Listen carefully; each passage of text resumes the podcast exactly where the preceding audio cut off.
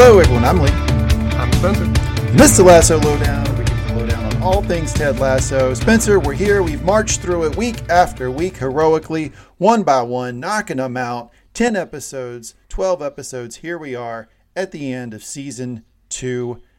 We're at the finale. Spencer, how are you feeling?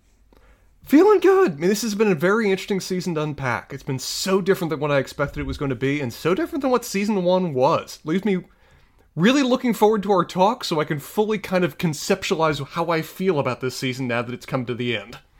I feel like this is your episode. I feel like this is the Spencer episode because so much of this season for you has been dependent upon, well, pause. I can't really tell you what I think think of that because I need to see how the storyline continues, right? You've done that that's kind of been your how you've the prism through which you've looked at everything is how's it going to all sort of wrap up i'm not saying everything is wrapped up in a tidy bow obviously there's going to be another season they're very transparent about that but i do think possibly tell me if i'm wrong you might be in a better position to say how you feel about some of these storylines we've been introduced to this season. They, they did reach the resolution for a lot of them that I was expecting them to have, or at least expecting there would be a resolution. The degree to which I'm satisfied with all of them varies. I feel like right, some but you can at least talk to them. I can't. We have reached the conclusion of a lot of these arcs. The season 3 arc that they've predicted in season 1 is still going to happen, though with a different villain than we originally expected. But for the arcs they presented in this season, we're done, we're finished, we're free to discuss them in their in, in their entirety. Well, I got to tell you, I love that we got 12 episodes, even though a couple of the episodes, like we said, were, eh, I think, a little rocky because they were just kind of thrown in. But let's say they go through this, they use this cadence next year it's three weeks or three months out of the year, four, four, four weeks, three months out of the year, we get Ted Lasso. That means one fourth of our year we're in Ted Lasso. That's pretty good, right? think you're okay with that, aren't you? I'm happy with it. I, have been pleased this season. Um, there's been ups and downs. We will talk about those ups and downs. As we always do week by week here on the Lasso Lowdown through our segments, we start with Tea Time with Lee, where I attempt to convince our American audience tea is not quite as bad as Ted thinks it is, and Dr. Sharon thinks it is, by the way. Spencer brings a dessert to the episode in Biscuits with the Boss. You have to do Biscuits with the Boss now, Spencer. It's back in rotation for the episodes. They challenged Biscuits me. with the Boss again. So you have heard my protest. It. Spencer leads a recap heroically every week, banging out the notes here for the people. Man of the people, the people's champ Spencer, doing the recap every single week. We go to Train Wreck of the episode, where we award one character Train Wreck of the episode. Then we do Sports Center Top 10, where we discuss 10 things, not 9, not 11, not 12, not 8, things that we liked about the episode or things we want to talk a little bit more about that were referenced in the episode sometimes. And then we end with Ted's life lessons. And the life lessons with Ted this week, Spencer, going to be big. I'm going to go ahead and tell you. I, because, I can figure. Yeah, because there's a lot in this episode, I think, to take away, right? With the with what we talk about week by week on Ted's life lessons, which is what can we learn from the episode? How can we all like actually grow, like and and as people like right no bullshit. Like how can we actually take something from it to help ourselves? And i think that there's a lot this episode for that but i think it's also uh, you can lump in full season story arcs right into that as well. Yeah so it'd be more of like a, a season wrap up ted's life lesson which i'm really looking forward to. So that is our segments. That's what we are going to do but first a little bit of housekeeping. This is the last episode here on lasso lowdown until we come back for season three. So if you're enjoying the podcast thank you. We, we, we certainly have grown an audience. A lot more people are listening week over week. Last last week was our biggest listening week of the season, so it just continues to go up, up, up, up every week, like a pyramid. You could say potentially like a pyramid, just up, up, up, all the way to pyramid the top. Pyramid of success, perhaps. But uh, that might leave you wondering, okay, well, how do I listen to, to Lee and Spencer going forward? I will tell you, we are switching right over. There's no break for us, podcast professionals that we are. There's no mm. time on the bench. We are moving right over to covering season three of HBO Succession over on a podcast feed called Line of Succession. This is another Mangum Talks podcast. Just type into your favorite podcast platform, Line of Succession. You will see our new podcast, Line of Succession, where we cover week by week HBO's Succession. And I'll tell you, if you haven't seen Succession, very different show than Ted Lasso. but I will tell you this uh-huh, uh-huh. I like it for similar reasons because there is absurdist comedy all throughout Succession. Uh, while it touches on serious matters, while it's a drama in some elements, while it's really tragic in some elements, there's also a lot of funny shit that happens in Absolutely. Succession. So uh, if you like that part of Ted Lasso, I can say you probably would like that part of Succession as well. And Succession is just a good show. I think it's very good. I mean, I think it's like up there. I mean, I know it's been two years since we've seen Succession, but it's up there with the belt for best drama series that we have right now, having the championship belt. It is one of the best quality one hour drama uh, shows that we have on television. Do you agree? It is remarkably well written. And hey, if you really like Rebecca's mom on Ted Lasso, she plays a upper level secondary character on that show too, and it's great. In that, she's great in that role as well. Pretty much the same character. Flighty Sadly, uh, much much less sympathetic on Succession than she is on Ted Lasso. Yeah, flighty mom, kind of in and out, one episode at a time. Yeah, we get the same actress. So yeah, check us out over there if you want to, um, because that's where we're going. That's where we're marching forward. But we will be with you for season three coverage. So, so if you subscribe to this podcast and you've enjoyed it, keep it keep subscribed keep it in your podcast archives because as soon as season three comes back we will be back with new episodes but we are not there yet spencer we are on the finale of season two and i want to address something before we get into our segments we get into our episode so last Oh. week last week we had a scene where keeley and nate had what you could call a number of things uh, a not great scene not great interaction not, in any not, sense of the word. not great for Nate, I would say, because he leaned in and he kissed her when she was not wanting that to happen. Not great And for it was a Keeley either, really. situation all the way around. Now, you and I talked about this, and I kind of stumbled as I was going because I could tell that the way I was talking about this wasn't articulate. And I will go. I will say that um, if you go back and listen, I was not articulate in how I explained it. Uh, like I normally am, right? Normally I just nail it Oh, yeah. perfectly. I mean, Paragon landing are, Simone yes. Biles every time off the platform, two feet stuck stuck landing. I did not do that with this. I talked about it a little bit awkwardly because I was having trouble ex- trying to explain what I thought about it. So let me go back and explain because we've had some listeners come and uh, come with some heat. I would say, uh, very, very, very angry. You because I kicked it, think as that- it were. I think that there was an impression that we were saying that Nate leaning in to kiss Keeley was because of something Keeley did, and it was Keeley's fault that it happened, and she was giving signals. Like we were going down that road. I think that's what people thought. Hmm.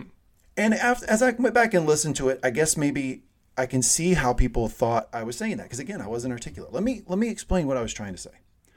I was not saying that Keeley was giving um, Nate signals and therefore Nate was justified in kissing her. What I was saying is I didn't like the writing. I didn't like how they wrote the scene. I didn't believe that Keeley would act the way she was acting that scene based on what I know about the character. I'm I'm hitting the writing here. And I think that the reason that they wrote it that way is they wanted to create the tension that we all felt, which was no Nate, don't do it. No Nate, don't do it. No Nate, Yeah. don't do it. So they gave Keeley an over the top amount of things that she was doing to create that tension that I didn't believe for the character. I thought it was kind of quick, sloppy writing to jam a scene home to make that happen so that they could deal with the fallout about it. But that how Keeley was operating in that moment, I felt like was not consistent with the writing that they have given me for that character previously. I'm not saying that Keeley's at fault, that she deserved to be kissed against her will from Nate. I think I said multiple times in that that I felt like Nate was absolutely out of line in doing so. I think I even had the quote, you should never lean in for a kiss if you don't know for sure. As a matter of fact, I'm a proponent of asking first. So let me just let me just put that out there. I still stand by the fact that it was kind of sloppy writing and I felt like they just they really went real quick with that scene. And the idea that like she didn't do anything to make you think that Nate was about to kiss her or Nate, felt like he could kiss her is obviously false on its face because we all felt the tension in the scene, right? We all were looking at what Keeley was doing and going, "Oh no, Nate's going to misinterpret that. Oh no, Nate's going to misinterpret that. Oh no." That's the whole tension of the scene. Mm-hmm. And I don't like the writing. I don't like how they wrote it I don't like how they did it. That's my point. That's it. Off the soapbox. Spencer, what say you? Well, I think we're gonna have a separate poll done as to voting you off the podcast, which you know I'm gonna put forward here to a committee here shortly. But we'll get we'll, we'll get to that when the time comes. I, I think you've you've what as you said, you you expressed your opinion on the subject. I think it came across as being a bit misinterpreted by the fan base as to how, to how they took it, and I think they're coming from the same point you did with respect to Keeley. They respect your ability to express yourself, to understand characters, and the writing that was going forward in that scene of you expressing yourself just didn't hold up to what they, the standards they'd really held for you. I will say this that like we had one person, and you can go to our Apple Podcast feed and look at it, who called us incels and idiots. And I just want to say, like, I know that that like feel like when you do stuff like that on the internet, right? When you like write a review like that about somebody, like they said something you didn't like, or maybe you're on like a Reddit message board or something, and you fire one of those off, or like a Facebook post or something, it, it probably feels really good, right? Like that feels good. Sure, yeah. That's why they do it. So that person who wrote this app, this one star Apple review for us, calling us incels, and this, I'm sure that person felt good when they did that.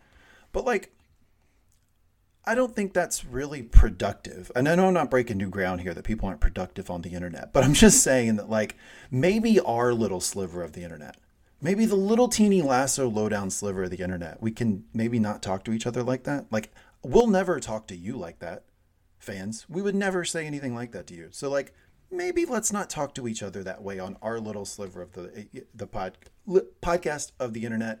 You can disagree with us. You can say that we said something inarticulately. Maybe let's not talk to each other like we're we're pieces of trash because you know it's just not. I don't think it's helpful for anybody, and it certainly isn't the tone that we are trying to create and the atmosphere we're trying to create with this podcast. It's also just an inner, inaccurate term when referred to me because, as you well know, I'm a misanthrope. I don't target individual groups. I hate all of you relatively equally. George Carlin esque. That's where I'm coming from this. Yeah, I had to look up what incel meant. I didn't even know what that meant. You Um, need to spend yeah, I more mean, time on the look, internet, sir. I probably wasted my time because people are people are going to do what they want to do on the internet, right? But it just kind of struck me as maybe like a, a lesson of like just because you can write something and it feels good in the moment, maybe don't maybe don't go for that short term dopamine kick. You know, maybe maybe like back off of it and think like, well, I'm really talking to human beings here that are multifaceted, that have good and bad. Everyone's gray, as Ted pointed out. Everybody's gray. That's why there's no heaven or hell, right? That's what that's what Ted pointed out. We're like that too. So just wanted to point that out. Can I propose an alternative short ter- short-term dopamine fix then in the form of dessert and tea for us to start this podcast off with? Let's do it. I will start with the tea. Please. All right, so the tea this week I picked is a traditional celebratory tea. Why, Spencer? Because we've reached the end. We're at the end of season two. We should celebrate. We did it week by What is week this? here on the what last is this celebratory tea? I've never heard that term before. well, it's a tea used in celebrations in multiple cultures, and it's called Darjeeling black tea. I've heard this tea. Yeah. Um, so it's made with a variant of the tea plant called Var sinensis that is grown and processed in the Darjeeling and uh, uh, Kalimpong districts in West Bengal, India. So the tea leaves are har- harvested by plucking the plant's top two leaves from the bud from March to November, a time span that is divided into four flushes. Uh, the flushes consist of first few leaves grown. After that, um, the basically what they do is they wait until the tea is in a, a warm, wet environment, like in the kind of monsoon season, and that's when they pull them and they let them dry, and they twist them up and they smoke them, and you're left with Darjeeling black tea. They're not smoked for very long, by the way, so that it's that's not a very smoky tea. But I like the history of the Darjeeling tea. I think this is very interesting. Basically, what happened is the British were. This is back in the mid 1800s. The British were seeking an alternate alternative supply of tea apart from China and attempted to grow tea in India. Um, And in doing so, they figured out that there was only one variation of tea that did really well in the Darjeeling district that they were trying to grow the tea. Why? Because it was like a wet area, there was a lot of runoff, and there wasn't a lot of sunshine. And so the var. sinensis uh, variation of the tea plant is what grew well. And from that bore Darjeeling tea. And so when you're drinking it, um, just know that it, it's kind of a product of the fact that in the mid um, 19th century, the the demand for tea was higher than the area that they could grow it. And so they had to grow it at this place. And so we have this like happy accident of Darjeeling tea. I love Darjeeling tea. I think it's really good. I use it for an afternoon tea. Um, you know, like after pr- traditional afternoon tea time, like in the in the South here, we do it at like four or five, but like in a lot of cultures, it's like two or three, because there's a good caffeine kick and it's full bodied and and really really well flavored. You ever had Darjeeling tea before, Spencer? Uh, actually, I have not, and I'm curious. You've seen the movie Toy Story, right? Of course. Shout out Buzz Lightyear. Buzz Lightyear makes a Darjeeling reference in that movie, and I so did not know what that tea was. I assumed for about five years after seeing it that it was some fantasy science fiction drink from his universe that he was talking about there. Had no concept he was referring to a real life tea. It's really good. I take mine with lemon, which I think is a little weird, but I, I like it. It's more of like an American way of doing it. Um, and uh, it's great afternoon tea. Get yourself a nice cookie, Spencer. Big cookie fan.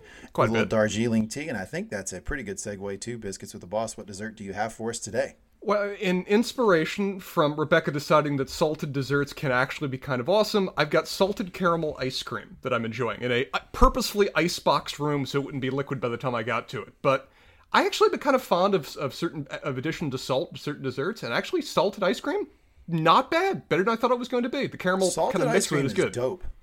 I had never really had it before, but salted caramel is this may join my roster of regular flavors. I got something for you, Spencer.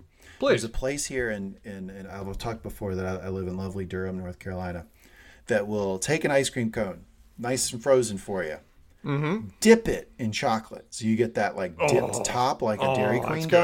Mm-hmm. does. Salt flakes right on the top of that chocolate. Boom! Magical? It is good, my friend. Yes, sir.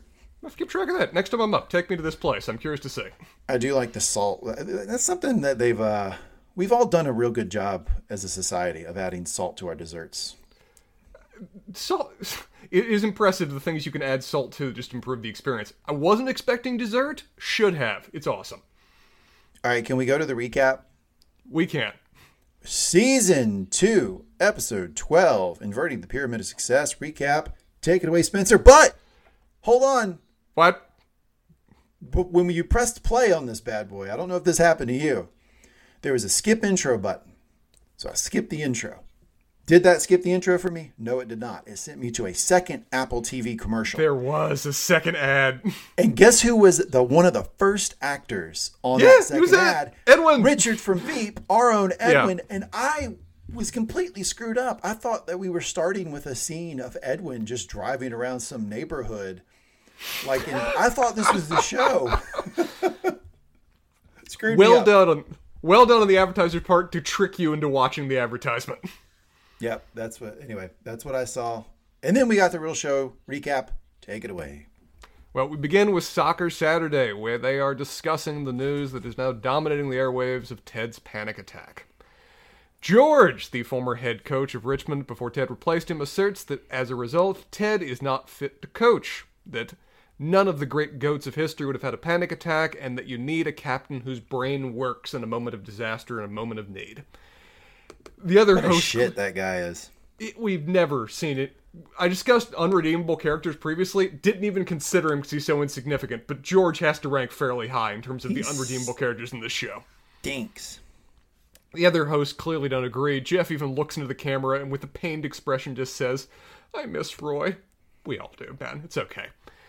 Ted's watching this, God help him, and turns off the tube and is flat, alone, eating his one giant shredded wheat that he became fond of after season one.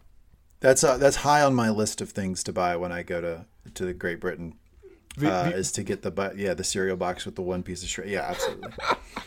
Well, he immediately starts getting a series of uh, supporting messages from the various women in his life that have been rather essential to his well-being over the course of his recent years. First one was from Rebecca. well, two. One is essential to his not well being. I, that's why I said years rather than rather than this year. Previously, Michelle was, I'm sure, quite nice in his life.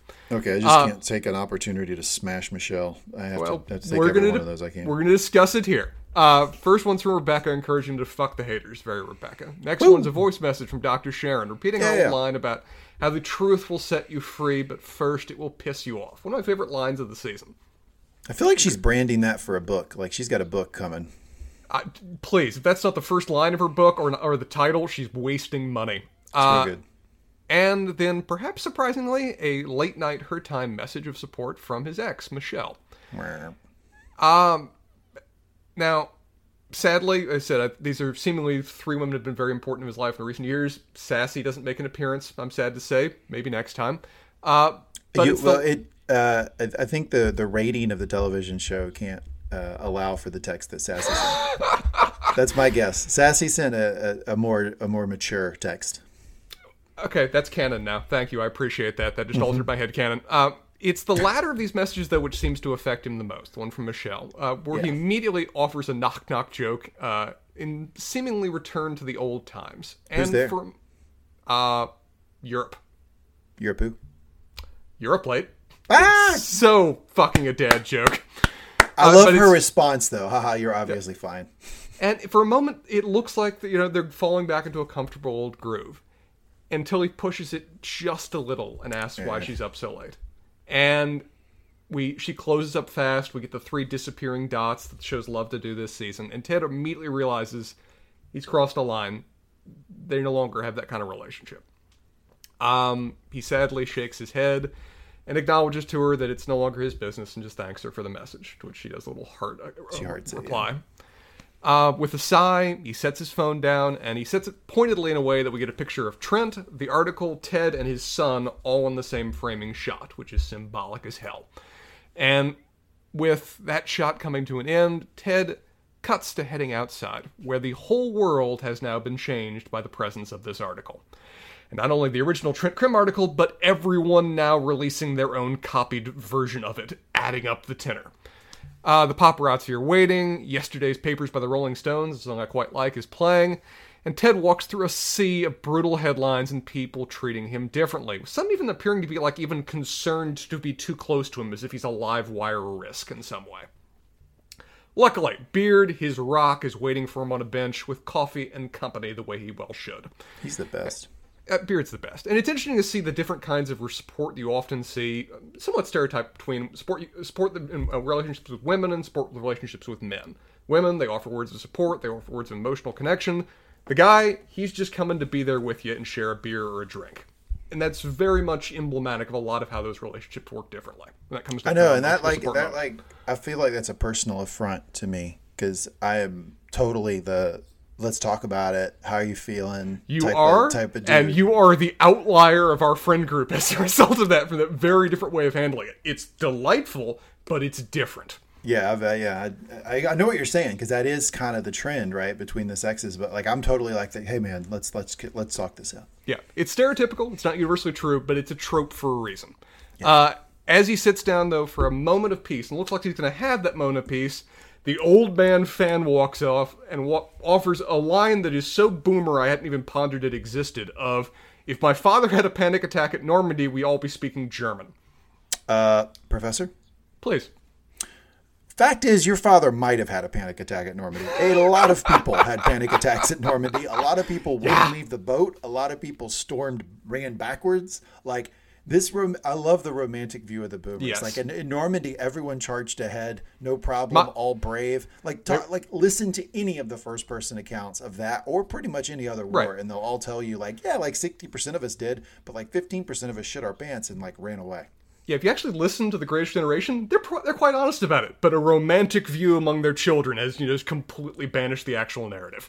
But, But he's not done there yet. What I love, though, is when Ted just kind of offers a very muted acknowledgement, the old guy stops, turns around, and instead offers, just do the work, pal. You'll be all right.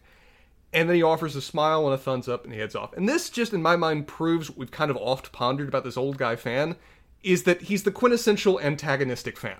Of where he loves you, he loves the team, he supports you, but the way he supports you is by constantly ragging you. That's what he enjoys doing. When he And said this- "do the work, pal," what did? How did you take that? What do you think he was talking about?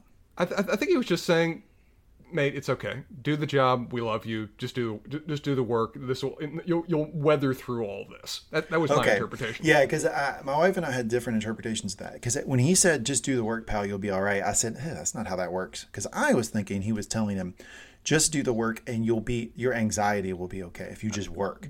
But her take, which sounds like it's your take as well, which might be might be what most people uh, thought was, "Hey man, just do the work, and and you'll get by this crisis of the press." It's a similar advice, a bit of advice he gets from other people too. Is that just, and particularly May, is just this is a news cycle. It'll this is the new thing they have to talk about. Do the job and prove the haters wrong. And I appreciate we get this from this guy because it really just clarifies that he is actually a supporter as much as he loves to just mess with Ted. That's how he gets his fun. Beard claims to not know a thing about what, what that just was, even though there is very obviously a copy of the paper with Ted's face on it sticking out of his back ja- his back pocket. And then we cut to the intro, and this at forty two at four twenty eight in feels like this is one of the longest delayed intro we've had this season. Uh, it's the longest one of this season, second longest all time, longest still season one, episode seven, which was five twenty five. Gotcha. Second longest of all time. Uh, it's a long episode in general. We're going to do a lot of long things as we go through it. Uh, Higgins, Keeley, and Rebecca are admiring what is a truly lovely flower arrangement. It's a, that's a well done flower arrangement that's arrived on her desk, coming from Edwin Akufo. Uh, Higgins and Keeley uh, hear the first part of the card as "sorry for your loss" and assume that it's a lovely message sent by him with Oh, you must have heard to. about your father. Oh, of course, what a nice man. She's not done with the message, though. It continues, but we will give Sam a very good home in Casablanca. Cocky fucking asshole that's in that kind Oh. of card right now. Still a nice gesture. No, it isn't. He hasn't accepted yet. This is just balls to the wall, asshole confidence right there. Yeah, but Higgins is on fire this episode. Yeah. Uh, Bottoms has a good episode. Well, and yeah, Rebecca asks him, you know, do you know anything about what Sam's going to decide? And despite the fact that Higgins has been offering his best, cool Denzel Washington nods as you can see in Sam walk down the hallway, doesn't have any additional information about what Sam's going to decide here. Damn fine nod, though, that Higgins is able to bust out in this moment. Oh shit, that was cool. It really was. Uh, I, I love Higgins' line, too, about, yeah, I saw that and I was like, I'm taking that. We, we've all, we've all done that with certain things we've seen in media. For sure. Ted arrives for another round of biscuits with the boss, offering "What's the story?" Paul Shorey. Ted's back. Gotta love it when Ted's back. He's back, baby. Uh, Keeley offers Ted some condolences, and Ted ponders briefly the accuracy of the old expression that "There's no such thing as bad publicity" versus the clear accuracy of b- uh, beer before liquor, which is that one's absolutely true. Pause. Do Yeah. you uh, would you have like a common saying that you think is false? Because like Ted's basically saying this common saying, "No press is bad press," is is not true. However, Hmm. the the beer before liquor, not sicker. I don't know whatever. It is. Basically, don't drink liquor after you drink beer. Well, um, is is true. I've got one. A piece of common wisdom that I think is just plain wrong. I'm sure I got one too. But you first. Absence makes the heart grow fonder. I think is not true. Mm. Absence often makes the heart grow absent. Yeah, it's one of those things where it only works if they're still thinking about the thing. And absence can often make other things appear in your mind, and other things just fade into the mist. Yeah, So, anybody who's transitioned like a in-person relationship to a long-distance relationship can tell you absence does not often make the heart grow fonder. Okay, I've got one that was a grammar rule that was taught to me both in school and by friggin' peanuts. I before E except after C is bullshit. It's wrong more often than it's true, but they will repeat that ad nauseum when I was a kid. God, yeah, way, way to keep kids' head on a swivel with that one, man. Damn, don't, just don't tell them that at all. Like it's not It's helpful. if your if your objective is to prove to them the English language makes no sense when it comes to spelling due to massive vowel shifts and Great Plague era altering of the English language, sure, fine. But maybe that's a little bit too early to teach them that kind of philosophical lesson. Yeah, for God's sakes, the British put you in favorite. This, yes, this is true, and I love the show brought that up. Uh, Keeley starts to go after Trent, and Rebecca determines that she's going to use her own resources to find out who the source was. But Ted quickly speaks up for Trent. He's just doing his job and confirms that he, that. As he, lo- as to, uh, I love that he expresses that you know he's one of a few good men, and he does not need to. He, he can perfectly handle the truth here in this situation. Can't handle the truth. The advice then is by Keeley, and it's good advice: avoid the press. Just don't talk to him. Don't give him any ammunition. Focus on the match, and then also focus on not losing the match because otherwise Higgins may well die. Don't lose, Ted. I beg you. Don't you worry, Hig Newton. It's I'm on it like a bonnet. God, Ted's back, and we love it. He's Uh, back. uh, Rebecca realizes though the bite of the biscuit that she had that it is anything but what she expected, and Ted apologizes for the likely scenario that he switched the sugar with the salt during his very rough night last night. You ever done that? You ever switched the salt sugar? I've found many inventive ways to butcher anything I've ever tried to bake. Haven't done that one. Very different containers, very different consistency, but I imagine it could happen. Only ever done it with coffee. Dump some salt in my coffee. Ooh, that's that's not good. There's some cultures that do that, that put salt in coffee, Are, but I do, are- I do not like Are you one of those cultures? Indeed, no. Okay. Uh, Rebecca slowly though becomes convinced that these are interesting, uh, sneaky, salty bitch along Heather Locklear and Melrose Place kind of lines. To which the room, um, yeah, room seizes on that is like, that is a perfect Nice. descriptor. I have added something to my life now. In the locker room, uh, the hard sell by Edwin, and this is you, you've you've done marketing before. This is very much a hard sell that he's pushing right now. I would say hardest. The hardest. Uh, he has offered a personal note and a selected Casablanca jersey, waiting for Sam to arrive at his locker. Sam seems impressed. This is still Sam kind of starry eyed when it comes to this whole proposal. Can I give a sports a sports guy perspective here? Please. Like I I've been honest on this podcast. I don't know a ton about soccer. I do know this about athletes. They care about their number a lot. This is a like kind of a faux pas on This Edwin's is a part massive assumption. to just take like to assume what his number is going to be. Like care, players really care about what their number is going to be. He should know better than that. I, I, I actually didn't remember to check. Why 10? Is he number 10 on Richmond? I don't know. No, I think he's 12 on Richmond. Yeah, so he, it's not the same number. I, I'd be curious to know what the reference is then there. I can't, can't imagine he just pulled He it out of thin air picked unless a number, which shows that he's just kind of uh, pre- he's he's a little a little presumptive, which he's the shocker.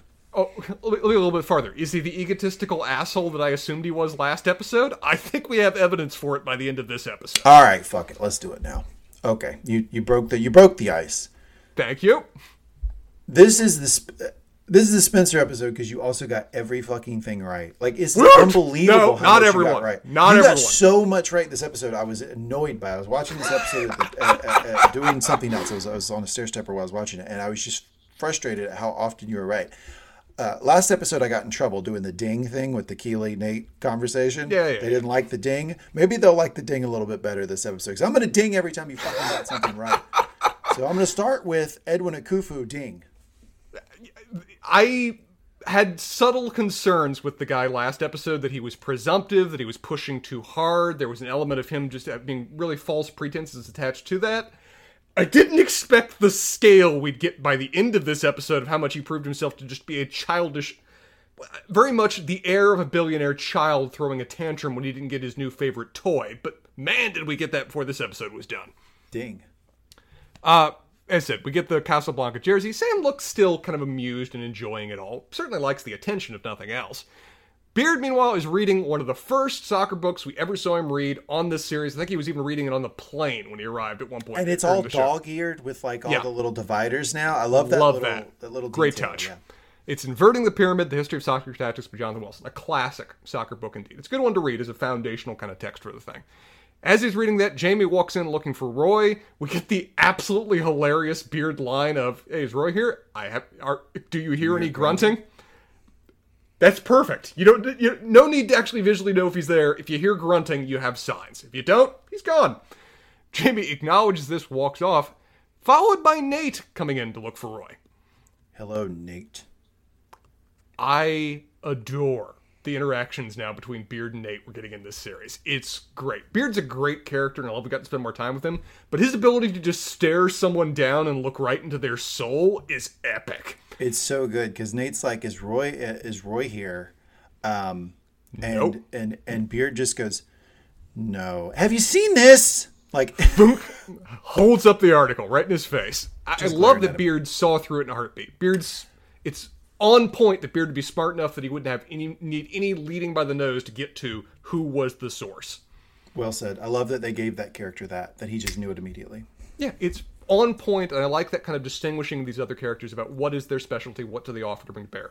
Beard has his tactical acumen and intelligence that he can bring to the situation, and that easily allowed him to solve this problem, as we discussed previously. Deductive powers. Right? It's not going to be him. It certainly isn't going to be Ted. And I mean, logic Yeah. would tell you Roy is not the guy. And what are the odds? Roy probably some- forgot it. And, and what are the odds it's Dr. Sharon or some other third party source? Probably pretty low when it Fucking comes to this. So Nate immediately tries to avoid the real question that's, you know, implied behind this, while Beard just stares right down into him, brow down, looking at him. Like, if Beard wore glasses, he would be definitely, you know, like looking over his glasses as he stares down Nate. For sure. But before that confrontation can continue, Roy comes in and breezes past them to head straight for Jamie, with just Beard pointing out Jamie was looking for you. oh, He yells, Tart! I love that Jamie points at him like, Me? Is there another tart in the locker room? And he hauls Jamie off to his side room. But before the inevitable pummeling can occur, Jamie asks to speak first. Roy, for practical reasons, agrees that's probably a good idea because it's hard to talk without teeth. You know, challenge. And Jamie, the little bastard, when offered an opportunity to speak his piece, offers a proper grown up, my how far he's come apology. He admits what he did, that what it was was wrong, that his head was messed up. Yep, sir. Professor. Um, yes, sir. I call bullshit on Jamie's apology. Wait, okay, let me finish it, and then you can call bullshit. Fair. Uh, that uh, he res- that, that it was at a funeral, and that his head was fucked up as a result. But that's no excuse, and that he respects Roy and Keeley and their relationship, and he won't do it again. Now, sir, you offer that this is a bullshit apology. Explain your position. You've got twenty seconds. Well, it's it's bullshit in a in like a twenty percent vein. Like in the, in this sense, he does love Keeley. He He's doesn't say he doesn't. He doesn't say he doesn't. Uh, right. I, but I guess what I'm saying is that the the spirit of it to me is slightly disingenuous in that he's basically saying like I shouldn't have done that, which I don't think that he really believes that. Like I I think there's probably a large part of him that's happy he told Keeley that because it is true. He does love Keeley. And I actually if I was Roy, I would have gone a different tact here. I would have said don't no. Like thank well thank you. I mean I guess, but you do love her, dude. Like don't fucking What? lie like about this. Like I, I and don't think see it- what. I, I think acknowledging that for me might have been might have been more healthy for me in that situation as opposed to leaving it unsaid.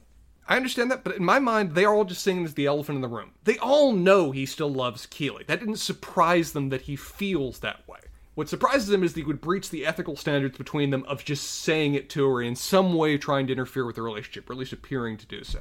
He's not trying to deny he still has feelings for Keeley. That's out there now. No one can banish that fact. If he tried, it would be obvious bullshit. He's instead focusing on the fact that, regardless of how I feel, I can't really control that. I should not have done what I did. It was disrespectful to y'all. It was fundamentally improper, and I won't do it again. That's all the right sentiment. I just think, can't think he can say anything about the fact of how he feels about her because he does. That's apparent now. I, I thought it was a little bit more of a surprise to Roy that he still loved her than maybe you're you're characterizing it there. I, I thought it surprised Roy that he he, he still loved her and he he would say that. I, I, that's a fair point. Roy, I think, was probably surprised by it. Don't think Keeley was. I don't think Jamie was. I don't think necessarily we as the audience were, even if we hadn't thought about it. But Roy was probably cold cocked by that a bit. Which is why if I was Roy, I'd say no, acknowledge it. Like don't you know what I'm saying? Like let let's Okay. it, the, for me anyway. Uh, I love Roy's reaction to this because whatever you want to say about the words he picks, it is a sincere apology by his mannerisms and by his tone. He really does mean this. He really wants to convey this, and fully expects he's about to die too. So it's one of those like you know deathbed confessions that are admissible in court because obviously you wouldn't lie about them kind of thing. I do Um, think that it was. I do think it was sincere in that he didn't. He, he was sorry he disrespected Roy. Yes, like and Keeley. because he does respect Roy, but I, I do think he still loves her. So there's that. I think I think there's also an element too of where he feels bad for Keeley that you know it put her in a horrible spot when it came to it too, and hurt their relationship as a result That they'd have to confront that kind of shit. So I think he's firing broadly with this, and he should. for my girl Keeley, Awful, awful. Um, now, but Roy's reaction's lovely. Him charging a fuck, but even before he says that, the actor's great. I love Brett Goldstein; he does a great job. But he physically almost looked like he swelled for a second. His veins are pulsing, his body's getting bigger. He's looking like that scene, like you know, Big Trouble in Little China, where the guy blows up, for, uh, blows up at the end. I've got the sound effect for that Roy. For that Roy, because he does this multiple times. Here's Yeah. the sound effect for it. You ready? Please. it is that noise. Yes, it is that noise. Yep. It's it's little Joe Pesci just burned my hand noises from Home Alone kind of thing. Yeah, there you go. That's good. I like that. Uh, he just says fuck. He heads off, leaving Jamie and a Will who got stuck in this situation, just very confused about where to go from here. Will is such a hero. He deals with Yeah. some awkward shit. Will is the guy that supports the team without any ego and is there for them, like a Actually a proper good kit kit man man. should. Yeah, look at that. Woo. Uh, Keeley, meanwhile, is fielding calls from Piers fucking Morgan, who wants to moderate a session between Ted and a celebrity psychiatrist, because of course he does. Hey, Spencer, we're positive here on the Lasso Lowdown, right? Yeah, Positive yeah, yeah. people. Uh, very much so. Yeah. How do we feel about Piers Morgan? Not, I'm not going to answer that question if you're going to put that put that parameter. Me either. Let's move right on. Uh, before uh, before we next the scene though, she gets an email that we don't know what it is, but it sends her over the moon with Holy excitement. fucking shit! More excited than we've ever seen Keeley before. On the pitch, the team circle up, and Ted opens with discussing the article in whatever format they may have seen it in, given the wonders of modern technology and television refrigerators. I do not own a television refrigerator. I cannot imagine ever doing so, but apparently all the team does because they're in that income class. I still get the paper because you can't cut cartoons out of a phone, right? Yeah, but you can screenshot them and text them. Isaac. Copyright. It's copyright infringement, bro. Spencer, is that a thing? Yes, it is. No, I'm saying like taking a picture of screenshotting a like so, like a, a let's say you pay for a paper, right? Techni- technically, it's only for using it for your own for your own financial purposes. Otherwise, it's arguably fair use. Got it. Uh, we uh, Ted offers that you know his point here, regardless of how they experienced you know cartoons or otherwise, is that they should have heard it from him first, and it was a dumb choice for him not to do that. That we make choices every day from Greek yogurt, which I agree with Ted is horrible, and I won't be told otherwise. Uh, your expression says you disagree. I don't understand this shot at Greek yogurt. I thought we It's all horrible. understood Greek yogurt fucking rules at this point. No, Where the hell did this isn't. come from? It's cottage cheese that's being offered as if it's something other than that. No, it's, vile. Cottage cheese is great. What, what the hell is happening? I, I- You're, ah, no, I'm so all- confused. You're all wrong, including everyone in the world that I know that disagrees with me on this point. Greek yogurt has taken over the world. Put that on understand a why. t-shirt. You're all wrong, including everyone who disagrees with me on this point. what a great Spencer line. My personal philosophy embodied Fucking right holy there. shit, Greg. Uh, this is a weird shot at, Greek I'm yogurt. mostly. It's one of those things where I understand people could have varying different views on this, but the fact the entire world seems to disagree with me just strikes me as if uh, someone else must think Greek yogurt is terrible. Ted does. I'm There you go. You got appreciating this person. someone. Um, a fictional character agrees with me on the subject of Greek yogurt. Great. If you're gonna Uh, write in to, to trash Spencer on Greek yogurt, be be considerate. I am ready for it, please. Uh, and then One-star also taking jobs that you're arguably unqualified for on the other side of the pond, which that one worked out okay, as it turns out, in ter- when it comes to choices. That regardless, whatever of these, he can't seek to do a, do- a do-over, though. Choices are like lone Chicago Bulls starter jackets. Shout out. Get them back. Love that starter That is jackets. a old shame right there. Love those old Night- school starter jackets. nice gesture to loan it to a friend who got ketchup on herself. Absolutely horrible. He never got it back. Um, in his words, a choice is a chance. And he dodged that chance to build further trust with them by telling them what he was going through and what he was feeling. Uh, he quotes, and I'm just going to say it the way he did, the great UCLA basketball coach John Obi-Wan Gandalf, that it is our choices, gentlemen, that show what we truly are far more than our abilities. Now, I actually know where that quote is from due to another podcast I do, Pottering Around. That's Dumbledore to Harry Potter in the Chamber of Secrets. That's Before where that, that, quote's. it's Gandalf to the hobbits. In the middle there, it's Obi Wan to Luke. So, and in It's somewhere in that from everywhere. timeline, it's John Wooden in a book to all basketball players everywhere. I actually love it love has that been conflates it. redone every time, Exactly. in each of its That- own way. yeah. The closest version, I, I googled it to be sure, is the Dumbledore quote. That's the closest to the exact words that he used, but the ex- it is a, a sentiment which has been repeated ad nauseum in every hero's journey you can possibly imagine. Yeah, I just love that he mashed up John Obi Wan Gandalf because like it just acknowledges the fact that like everybody says this is kind of trite, but like It- I don't know, like I in, in a way like I'm kind of kicking myself for going on the Greek yogurt tangent because I think I've undercut how great of a scene this is and how powerful it is. And and I just want to point out the leadership here shown by Ted because he has had something happen to him that is upsetting and it is absolutely um, uh, upset his world and and could be something that could really get him off kilter. And his it seemingly his first reaction is, how does Sorry, this reflect upon the choices that I've made? And what is my personal responsibility here to the people I care about, based on what what this is what has happened here? And the first thing he does is go to clean up his side of the street, which is to tell his players, "Hey guys, I screwed this up." It wasn't the poor me. Look look what people No, did to me not- that our, our boy Nate would be doing. He immediately thought, how does this reflect upon my relationships with other people? And let me act upon that. And that's great, great leadership. It's great leadership, and I love how he frames it too. About though, I wanted to tell you all this. I'm sorry I didn't, because I really hope you'll never hold anything back from me. I love the framing on that. I love the Vigorous focus on that. It's absolutely great. The team responds exactly as I would in those circumstances and say, "Coach, We got you, coach. We got you. We got you. And then they go a bit farther. They go a bit farther and say basically they're going to do a witch hunt to find who the rat was. Apparently, drawing equal influence from a mix of Full Metal Jacket and all the President's Men when it comes to how they're going to go about this. Follow Why- the money! Why why the socks full of soap to the stomach and chest, Spencer? Uh, why do that? Uh, I think I think the argument is it doesn't leave a mark or something, but it's not Face true doesn't bruise. Exactly. you can't see it on bullshit. the face.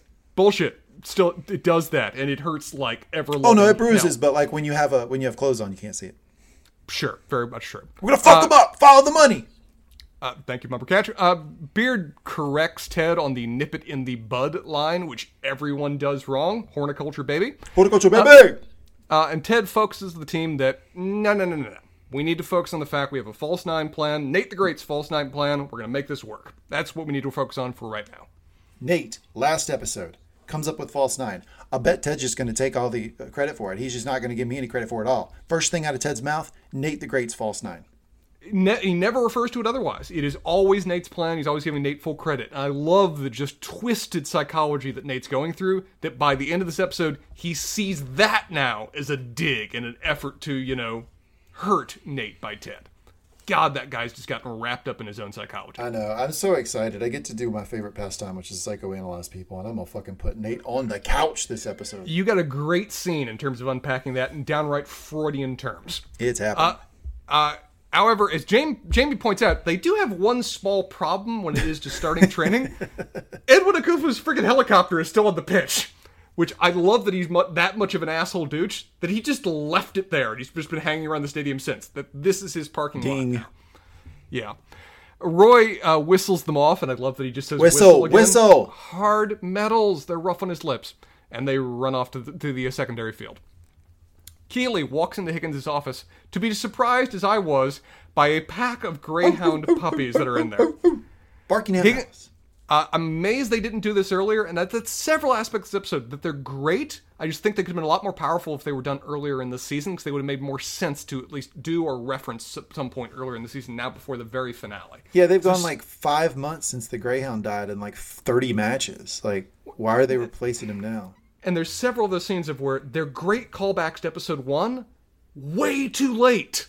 Like they're great moments, but they would have been so much better if they'd been hinted at or suggested or done in episode five or six, rather than waiting all the way to episode twelve to get to get there. But we'll unpack that at the end. He's picking greyhound puppies. He's doing a mascot idol, the semifinals, with the two final competitors being Macy Greyhound versus Tina Feyhound. Wonderful names. Voting for Tina Feyhound. Uh, doesn't Tina Feyhound win, actually? I think. Yep. And that guy's my has my vote.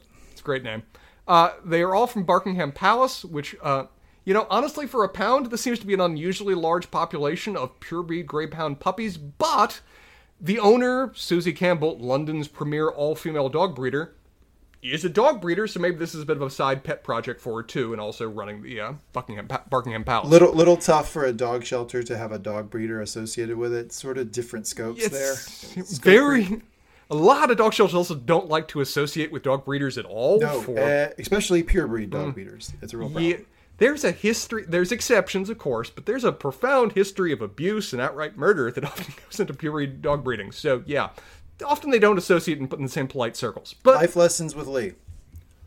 No, by no means am I telling you what to do in your life. Just gonna say, if you're thinking of buying a purebred dog, just just go to the go to your local shelter and walk around first. That- that is just, that's it. Just walk around. um, now uh, it's on top of being a, a apparently competitive dog breeder, all female competitive dog breeder. Uh, Susie is also, um, I would say, rather stereotypically gay in the butch sense, and makes no bones about the fact that she is very into Keeley. and I so- love, love Sure. that Keeley is just legitimately flattered by this and is in no way awkward about it. That is on point for what Keeley has gotten used to dealing with in her day to day life. Am I? Here's the thing. Am I comparing Nate leaning in and kissing her when she doesn't want to be kissed to this lady's kissing her hand? No, it is not the same thing. It is Oh God, not what are you gonna do? It's not the same thing. Like, okay. What Nate did is absolutely inappropriate, should not be done, and I am a big proponent of asking women before you make any physical move on them. Literally ask. Like it's okay, ask. Mm-hmm. I do think it's representative of what Keeley has to deal with in her life as a sex symbol in Great Britain. That's fair. it's she just deals with crap all the time, and like that. This lady, I'm sure it, it was thrown in as a joke. But most people probably didn't even really think about it. But if you just think about Keeley's life, she just deals with crap all the time.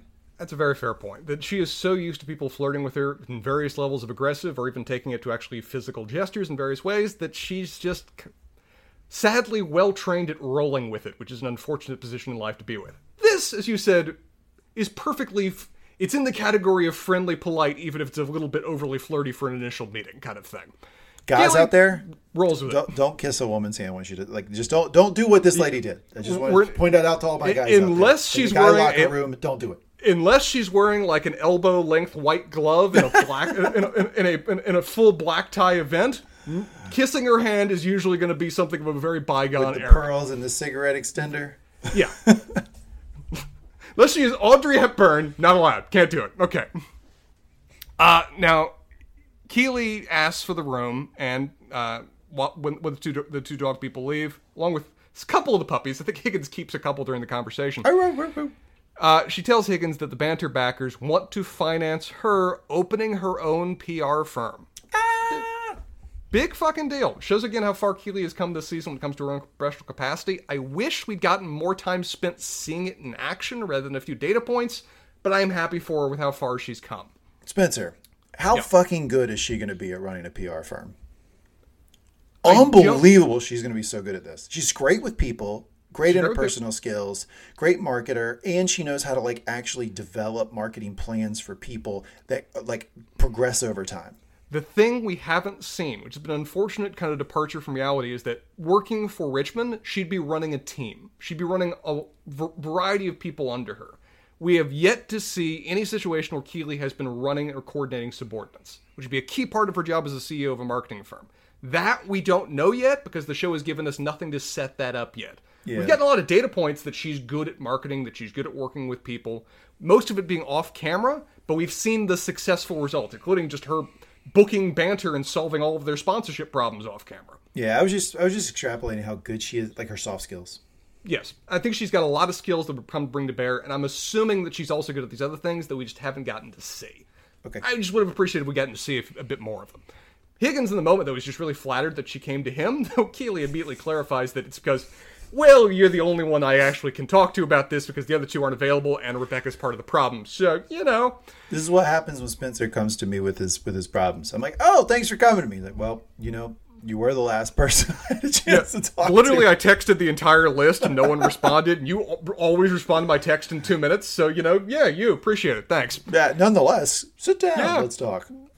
Still appreciate you being here as my eighth choice. It's great, great to have you. Thank you, Uh, Bottoms.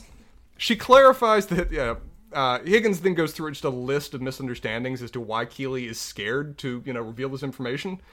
Uh, which, dude, advice and Higgins, I, I wouldn't think I'd ever have to tell you this advice.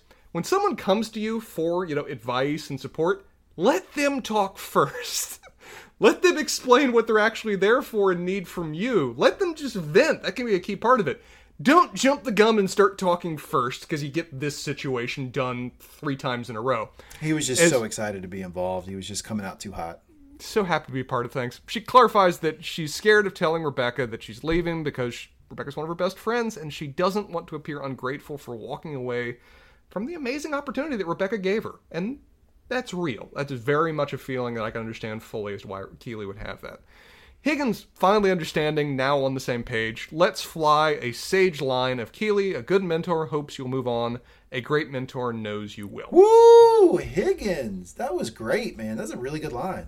Uh, It's a great line. I very much agree with the sentiment of it. The precise accuracy of the statement can be debated to a certain degree because a lot of times mentors actually want you to stay and grow under them and with them and alongside of them rather than going elsewhere. But the sentiment I 100% fully agree with. Hmm. Uh, Sam, meanwhile, is walking down a beautiful tree shaded street next to a park. He's ch- it's a beautiful it's a beautiful uh, a tree line walkway. Uh, he's chatting with his dad about the decision he's facing, and he's struggling, thinking that it would be crazy not to accept this. But the fact that he says that says he has a lot of doubts about actually accepting this, because you never say it'd be crazy not to accept this unless you're really thinking about not accepting this. I honestly, because I, I watched this twice, right? Because I watched it once and then the second time with my notes. And the second time through, I actually thought he had made like I, I I think he's made the decision to stay when he's talking to his dad. Like I think this is he's talking as someone who has told his dad already. I think I'm going to stay.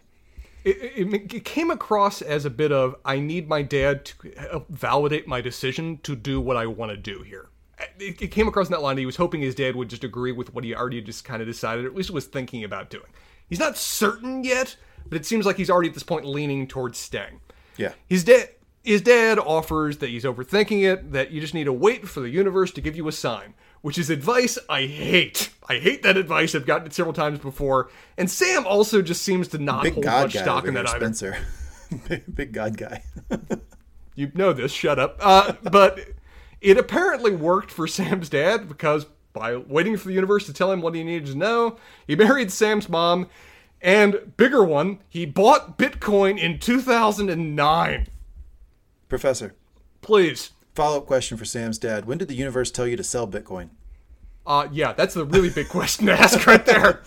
A lot of people bought it in 09. Not a lot of people held it to 2021. What, I would dispute many people bought it in 09. I was double checking the history. It was worth nothing then. It had only Oh, yeah, yeah. created at the beginning of of, a penny. 2009. It, it, it was first created as a concept in the beginning of 2009, and it was un, an unheard of curiosity outside of like cryptography forums at that point. The I know first people who bought it early and they sold early. Yeah, they bought it when it went up by ten times. It went from a penny to a dollar or something, or a hundred times in that And they sold it for them. They, they made like 500 bucks. They were like, woo. and they, they were so happy, and they bragged about it. We have several friends that did this. Yes, uh, I looked. I also double checked the first commercial doc, documented commercial transaction involving Bitcoin. Do you know what it was, when it was, and what it was for? No, fire away. May 20, 2010. So again, long time after that, and it was ten thousand bitcoins were used to buy a pizza. Nice. It- And think about how many, yeah, 10,000 Bitcoins now, obviously, like Well, forty ten- million dollars or something. Uh, I double checked the price as of today. If you had spent 10,000 bitcoins on a pizza today, you would have bought that pizza for $550 million. Yeah, something like that. Yeah, yeah. It, it's shocking what the price of Bitcoin has done. So, kudos to the dad if he bought them and kept them at any point thereafter. If he did, man's worth some money, probably. And remember your crypto password, your crypto wallet password. That's another Yeah. life lessons from Lee out there. If you're going to buy crypto, get a crypto wallet. It's the only secure way to have it. And by God, remember your password because if you lose it, it's gone forever. And also hope that if you bought it that early, that one the whatever program you're using didn't get hacked in the many years since. Because in those early years, they were the exchanges were getting hacked right and left, and people were losing their ass.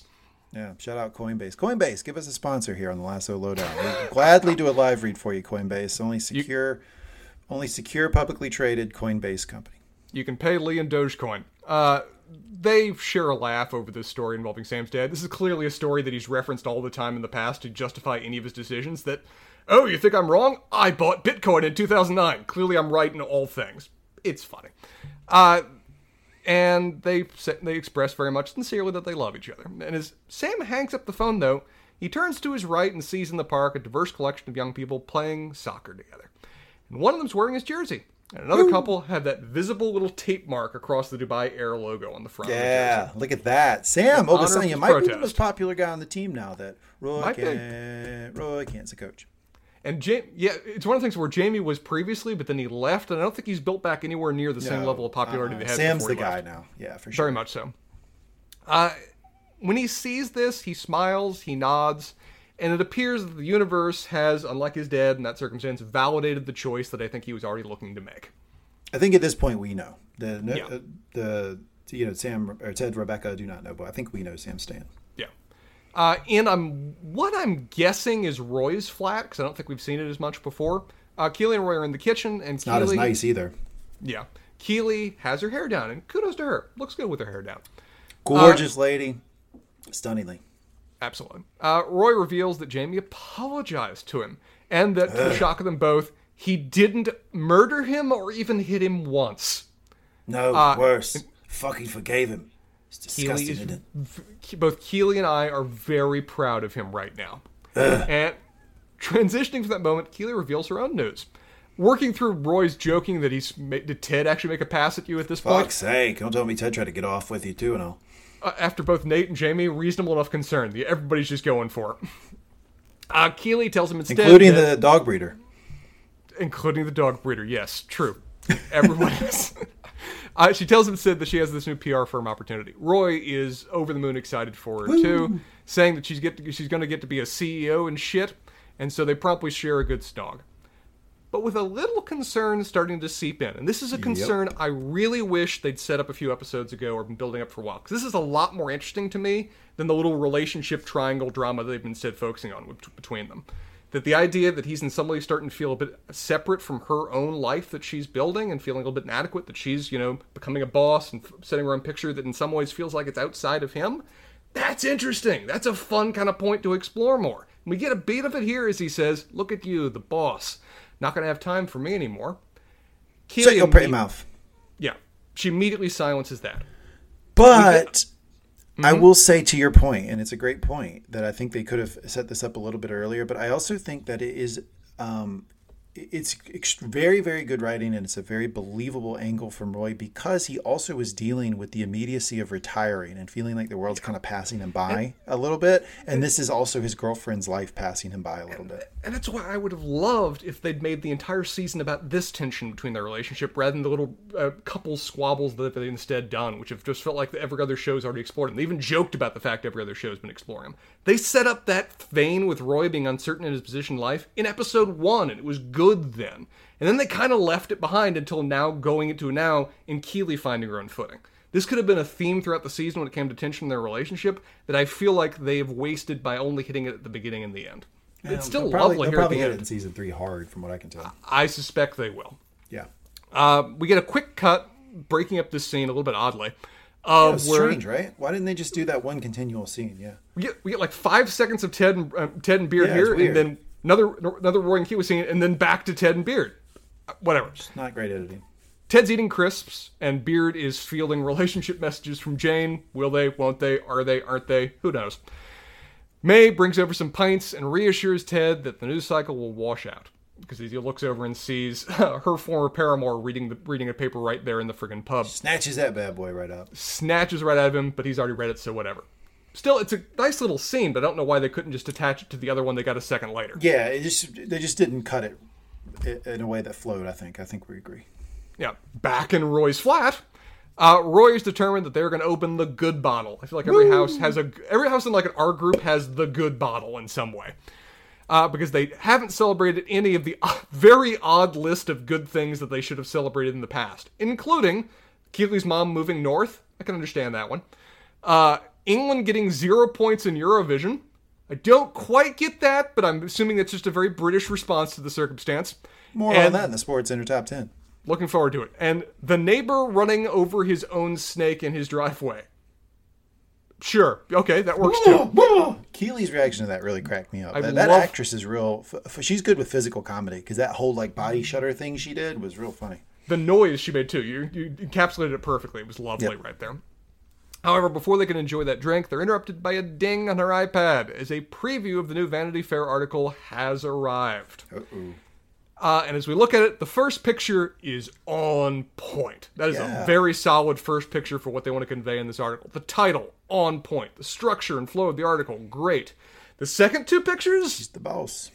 they're lovely pictures. I don't think they quite fit as well as the first one did in terms of their theme, but still, it looks like it's a great article for her and her image and what they. People better understanding who Keeley is and what she has to offer. It did But seem like a sliding scale of sexualization, right? It started with just like a almost like a corporate picture, like something you would see like, you know, in your like a Fr- from a company, and right, then, then it, it for slid into like her laying on a couch with like her hand between her legs, like it was like a very And weird her like- transition there. Her like an angel outfit, I think was the third one or something. It, it was an odd choice, but whatever. We don't understand high fashion. We've discussed this. First one, I agree though. That'd be like a lovely image for her like about me page on her website for her Right. PR firm kind of thing. Yeah, Uh, notably though, what's missing though beyond anything else is Roy. ooh, Despite all the time they spent with that photo shoot between the two of them, all the lovely pictures that they took, how much fun they had for at least the first 90% of it doing it, he's not in any of this. And I bet he's not even mentioned in the article either. They made this very much about her. Now, it's one of those things, and Roy agrees later, that from a thematic standpoint of what the article's trying to do, kind of better that it's just about her and just about pictures of her and just about telling her story. Honestly, having relationship images would be a very different article and go in a different direction about it. And I perfectly buy that from an editing standpoint, honestly. But you were going to say something, yeah. but don't don't do the shoot with him. I know that's the issue. That's the obvious thing, right? Like I completely agree with everything you're saying. It, it thematically, like let's let's focus on her. Like you don't need to validate her through her relationship with her boyfriend. No, like you don't no, even no, need to that's talk about her boyfriend. But why take the pictures with Roy? Now th- that's the issue. Is that they effectively just you know they were clearly misrepresented to about what the nature of this article would be, about what the nature of the images would be, and they were cold cocked as a result, and that's not fair to them. I mean, see what effect it has upon them. For Keeley seems pretty pissed or at least shocked by this. Immediately says, you know, I'm going to call him. We're going to change it. This is unfair to you. But Roy says, don't you dare. Don't I don't think you she change. was that pissed. Honestly, don't. I think she I'll- was. It was like a token thing she was doing. As soon as Roy said, "Don't do it," she said, "Okay, I won't." I think she, what she was is that she was really concerned that he was hurt. How about Exactly. that? that Yeah, that's yeah, what, more sure. what I mean there. She was pissed on his behalf. Yeah. Uh, he says, perfect line from Roy. Don't you dare, don't you change a fucking thing. You look powerful. You're fucking gorgeous. You look like a bilf, which I've never heard that particular term before, but I knew immediately what he meant. Oh yeah. Go on. Show me then. Uh, and they have a delightful make out, carry upstairs kind of moment. Back in the pub, because we're back there now, uh, Beard asks Ted, what is he going to say? When is he going to say anything to Nate? Well, I mean, yeah. Eventually, you may have noticed through the years I can be quite loquacious. Yeah, yes, Ted. Yes, you can. Uh, Ted tries to play it off at first. Uh, what do you mean? What do you mean? But Beard just does the beard stare that just makes people talk. It's like, no. Ted immediately realizes that Beard knows he should have done before if he didn't already. Uh, Ted offers his own philosophy, though. When it comes to things like cats, babies, and apologies, you gotta let them come to you. Spot on with all three. Yeah, Spot absolutely. on. Perfect choices right there. Um, Beard says though, and I think he's really correct about this. Eh, that's not going to happen when it comes to Nate. Not going to happen. He's not in that category. Some people you need to give a little push, and if you don't, it's more hurting you than anybody else because you keeping all this tension inside. I'm kind of getting worried that your mustache is just going to pop off your face. Which Then I'll look like that fella from The Hangover. uh, Bradley Cooper. You're too good to me. I love that Obviously, little moment. obviously, talking about the fact Jason Sudeikis looks a lot like Ed Helms. I love that little moment between the two of them. It's so tender. It's so you know mark of a good friendship, and I love that it ends with you know Ted's little line about that and Beard, you know, them grabbing a drink and saying, you know, I actually like your mustache. The scene just ends. Yeah, yeah, they're good. They're good together for sure. They're they're very they're a very good friendship, and I like the moments they share with each other. Keeley, meanwhile, is having her own friend moment where she's arrived in Rebecca's office wearing what looks like an adorable pair of red overalls. They look great. Yeah, it's Uh, big right now. It's big right now. The, the overalls, the onesies, Are very they in, very in. really? I did not know this. Yes, very in. I'm removed from all, all scenes current. Uh, the moment they're having, though, hard cuts to them just crying up a storm together. Yeah, it was funny how they just cut to they're "Ah." Yeah, just the, the waterworks have fully started. The waterfall waterfall is flowing. Keeley says, "You helped this panda become a lion," which is a great callback to season one. We get a lot of those. This feels like a bit of a season one episode, particularly with all the callbacks to it. Uh, Rebecca expresses how proud she is of her, but unfortunately, their very tender moment is interrupted by the news that, as we suspected, Rupert has bought another Premier League team, specifically West Ham United. Do, do I get a ding for this? I think I called this. Thank you. Uh, they share a laugh over the universe, finally balancing out the fact that Rupert, despite giving up the shares and vaguely appearing, you know, generous in that moment at the funeral, is actually a self serving, conniving cock, which wonderfully expressed right there. Keeley confirms, though, that Richmond is her only club and that she would never dare work for Rupert. I agree that I, don't think they're going to go that route. I, I, absolutely not. Um, Rebecca offers her one last little bit of boss advice hire your best friend. And, okay, okay, you had the same reaction I did. You kind of flit. It's like, eh, yeah. It's, in my mind, it's a harkening back. You love West Wing. We've discussed West Wing many a times. Yeah, Remember, Bart, remember Bartlet's advice about who you picked for your chief of staff? Yeah, it was something along these lines. Do you have a best friend? Is he smarter than you? Would you trust him with your life? That's your chief of staff. It's that kind of sentiment. I actually would really encourage you not to hire your best friend as one of your employees. It could work out horribly, but maybe in a closely held small company. Who knows? yeah, what I do don't you know. I address this later in the Ted's life lessons. Okay, I'll be curious to unpack This can really cut both ways, and it's something you should be kind of be careful with, with having that kind of close outside the office friendships with necessarily somebody who's working under you. But the show clearly does not have that many concerns about that, as we've seen. I can't hire you. You won't leave Florida. You can't hire me. I don't work that hard. Yeah, that really summarizes that situation quite well. I uh, this moment really just reiterates what I said previously. I really wish the season had focused more on the professional growth and the professional side of these characters and their relationship as a result, because that's a really great aspect of both of them that I feel like has been undertouched on this season to instead focus on re- much more classic boy girl relationship stuff, which I have not found as interesting. I thought it's been the worst written stuff of the season. Whereas the professional stuff that they're talking about and teasing this episode is great and reminds me of how much I liked it back in the first couple episodes. Agreed. Uh, no more time for sad moments though. It is game day. Game day! Game day! Woo! And as the fans march into the stadium and the pub, and it's one of my favorite songs, "Don't Bring Me Down" by Electric Light Orchestra, begins to play Great in song. the locker room. Uh, Roy is offering supporting words for everyone there. Little moments, words of wisdom, Up, dabbing them up. doing his thing. Till Jamie comes in for the fist pump, and Roy just blatantly ignores him. Just walks away, forcing Jamie to fist bump himself. Very popular now uh, among athletes, by the way, on the bench. You know, you, a player comes off the uh, field or court and does the hand hand slaps, and if, if one player misses it, you know, one player has your hands out and, and they miss it, you do the do yourself. snap yourself. Yeah, yeah, it's very popular right now. Uh, Edwin and the uh, handshake assistance guy, I think Francis, have also arrived down the VIP box to watch the game. We only learn his name because Ted knows his name, right? Yeah, Fr- of course Ted knows his name. Of course Yeah, Ted knows his the, name. that's the funny part is that we never know this guy's name until Ted's like, yeah, Francis. Like, of course he knows. Uh, Maybe Edwin said it when, like, you know, I don't shake hands, but Francis here does. But I don't. I, regardless, Ted at least remembers it in a way that none of the rest of us do. Uh, while this is all happening, though, Nate is just staring up at John Wooden's pyramid of success, the wall hanging. He's just staring at it, fixed on it, to the Have point that even read- Pier- have you looked at the pyramid of success that John Wooden created? no, you know, honestly, I've never really looked in the boxes. It's just like a fixture wall hanging kind of thing. I'm going to share my screen with you and I'm going to talk about it just a little bit for our, our audience. Um, Please, I'm curious. Because it is, I'm going to say, stupid.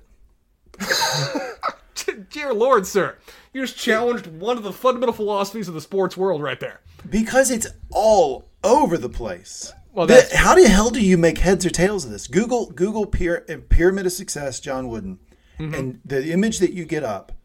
I don't know how you make heads or tails of this thing. I'll just give you just a smattering of some of the words on this: reliability, confidence, poise, skill, condition, team spirit, self-control, alertness, initiative, loyalty, friendship, industriousness, cooperation, enthusiasm, ambition, adaptability. How do you make any sense of this? Well, it's also one of those things where you've you've given me advice on various, you know, like uh, PowerPoint presentations I've done in the past. Uh, would you describe this as being overly wordy to actually convey any information in a, in a in a digestible format? Yes, this is the problem. It doesn't. You, you can't make heads or tails of it. Now, it's also just buzzwords. It's all it's buzzwords embodied, and that's why it's used. It's the classic team building buzzword shit kind of thing. in terms of I think like it's that. junk. Uh, it's very popular though, uh, and it's something that Ted hangs up on his wall because of course he would. It's something like every coach has, and Nate is just making it seemingly almost like his religious idol to the point that Beard and like Roy are like looking over at him and looking at each other, just shrugging. Is like, why is this guy enthralled staring at the picture on Ted's wall right now? Yeah, and so disconnected from us. Absolutely.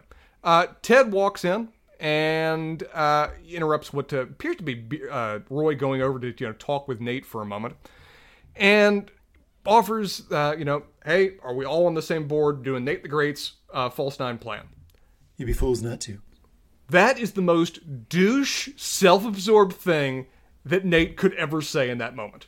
It was almost remarkable. I would almost gasp at just how just narcissistic that line is. We have a we have a heel turn. This is a wrestling term. This is a heel turn. It's- Nate, Nate has done a heel turn here. Yeah. So basically, what happens when in wrestling is you have what's called a baby face. This is the hero, the character that um, the wrestling fans are supposed to cheer for. This is the face heel turn. And in order to create um, tension and to you know throw the the fans uh, out of whack and keep you on your toes, they often will turn the babyface what they call heel. Heel is the villain. They do this over a period of time. They can't just take Hulk Hogan and make him NWO Hulk Hogan Nobody would accept it. with the with the with the snap of your fingers. They have to give little hints that the character is not quite the baby face that you expect, and usually it results in little clothing changes. Mm-hmm. Little little move changes that they do, and they they do this just like in wrestling in the show, right? Because Nate starts to dress a little differently. His hair goes from black to gray slowly, and it gets all gray right at the end. You have mm-hmm. these little hints that he's changing and becoming heel. At this point, where this is right now, this is Bash at the Beach. Hollywood Hulk Hogan has come out. He's the third member of NWO. He is mm-hmm. full heel. The crowd is booing and throwing their hot dog wrappers and empty drink cartons at him. That's what's going on right now. Full heel turn. you also notice he appears to be wearing the suit that he actually went out and shopped with Keeley for. Yes, they're all black. I can't believe he bought that after that moment, but apparently he did. And is he dyeing his hair gray? That's the debate all the fan base is having now. He's either dying it or the stress has gotten to him to the point that it's going gray. I'm favoring that he's that much of a douche that he won't have the image of dying the dying it to, you know, add that element of maturity and banish the whole boy wonder thing that he was unhappy with, or Wonder Boy. But they have written. I mean, I mean, go on that whole diatribe about heel because now they have created. He's all. He's almost in He's a that villain. unredeemable category now. I Yeah. mean, they don't. He is as What- bad as they could write him the rest of this Well, episode. he's still Darth Vader to Rupert's Emperor kind of thing, of where there's a There might chance be for him to Anakin turn. in there somewhere. Yeah, I don't know. I've always kind of thought Nate was self-absorbed and kind of a dick, so I'm not sure there's an Anakin in there for him. But I don't know. We'll see. I got hope, and I think it'll be curious to see. 'cause they, that plot line can go wonderfully in either direction. Of either he can be redeemed and they build the season around that, or he can't and they actually go that direction to the surprise of everyone. Either way, that could be great. But I love Nate as being a focus of the next season as the adversary. That's a great call on their part, and we've kind of predicted it. I like that they're going in that direction. Agreed. Uh, Ted, uh, the other coaches just try to ignore the just utter douchery of uh, Nate on display, but they all agree to the plan. And Higgins does too, having been forced to relocate because, of course, the puppies shit all over his office while they're there. course Because that's what dogs do. Puppies. Dogs. But puppies even more so. Unbelievable shot at dogs right there. Uh, I know, dogs and pregnant women. I've just been firing all over the place this season. As I know, and I'm the one catching shit from the listeners. Unbelievable. I said, I hate everyone, and they understand that. Uh, Ted opens the floor uh, if anyone else wants to talk, and after a struggle, though, Roy suggests that maybe, possibly, Uh, theoretically, I could use some uh, uh, advice. Advice. Yes, advice. I love that Beard and Ted are just shocked and excited like little squealing school children about this. But Roy clarifies. Even Nate's confused. Nate trying to disconnect from everything is still kind of like, what is that? Rick clarifies, doesn't want to join the Diamond Dogs. No. want to maybe be in the room possibly while it fucking happens. Uh, Ted offers him a one time visitor pass to their junkyard dog, and they all agree, kinda. How would you describe Nate's reaction to this scene of we're inviting Roy in? Wolf. Is it. Is it that he's not happy with it, or he's just too cool to be associated with any of these guys anymore? Um, I actually have that line. Um, yeah, I don't know. I, I, I, I think that Nate is doing a couple things here. One is I think he got a job offer, or at least told was told by Rupert already that he wants. So, so Nate already is starting to elevate himself. I'm, I'm head coach big- material. I'm te- I'm head coach. He's too big for him now. too big for this. This silliness. So he's he's already too cool for school, right? But he's also doing this thing of he's made a decision that part of him is torn about. And so now he is recreating a narrative of the situation Right. to justify his actions. And that's what he's doing here. Oh, this is lame. That's They're not call. including me. They're letting Roy into this. Every single thing is a narrative to justify the decision he's already Right. made. the entire prior story has been rewritten in the idea that everything's been an attack upon him, and he's just been have, forced to overcome it despite them. Right. Uh, Higgins, uh, you know, having learned earlier in the season that Higgins cannot make it through that window, they, you know, decide he's going to stay there. Thank you, Alanis. Good call. And they uh, give Roy the floor, and he tells them, and I love this scene about the photo shoot with Keeley and being excluded from the article, and that it it hurt um, his feeling, his feeling, singular. I love its singular feeling. You see, you see weird. Ooh, what? Yeah, yeah. What's happening right now? Eyes as big as saucers. Uh, Higgins tries to commiserate with his own struggles with a rare smile allergy, but uh, both Ted and Beard agree that that's really not the same situation at Not all. the same situation. Uh, and Roy focuses on the fact that though he was omitted from the article, she looked fucking great on her own. without him. great, so natural. great acting and um, video, like uh, uh, filming and directing in the scene. Yes. As soon as he says this, they do a cut. As soon as he says the line, she looks so fucking great on her own without me. They cut to Ted and Ted shudders. Why? Because Ted recently divorced. Yeah. You see that kind of language is a bit of a trigger for him for what the kind of thought process is going through um Yeah, it's right really great. Man, such subtle, subtle, great thing. And it's very much it, it shows just how much Roy is now feeling outside of where she's going and separate from it. That you know she looks so natural, and it, to the point that it would be weird if I was there. That's a hurtful little line. Uh, and adding on to that, fucking Jamie, you know, told, told her that he loved her at the funeral, which shocks the room. I love Beard's reaction of, and he's still alive. Like caught I off love guard. Ted. Whoa. Yeah. Ted did the thing that I did. Whoa. Uh, Ted, you know, they don't really have anything to add to this other than just appreciate that he's been barking at them. And Nate then, because he can't not be part of every discussion, uh, takes the opportunity to confess to Roy what he did as well. And I love Roy's reaction. It's just great because it's utterly flippant. Just like, yeah, I know. Keeley told me. I forgive you. And Nate is offended. He's offended that Roy just so doesn't take him seriously as being any kind of threat. Doesn't even mer- barely even merits a footnote in this discussion. And it's See, getting hmm? That's what Nate takes it as, right? Nate obviously is like, he's saying that like I'm not that- like that- this that is what Nate's thinking. That is I'm where not- Nate's coming from. Yes. I'm not in the league or whatever.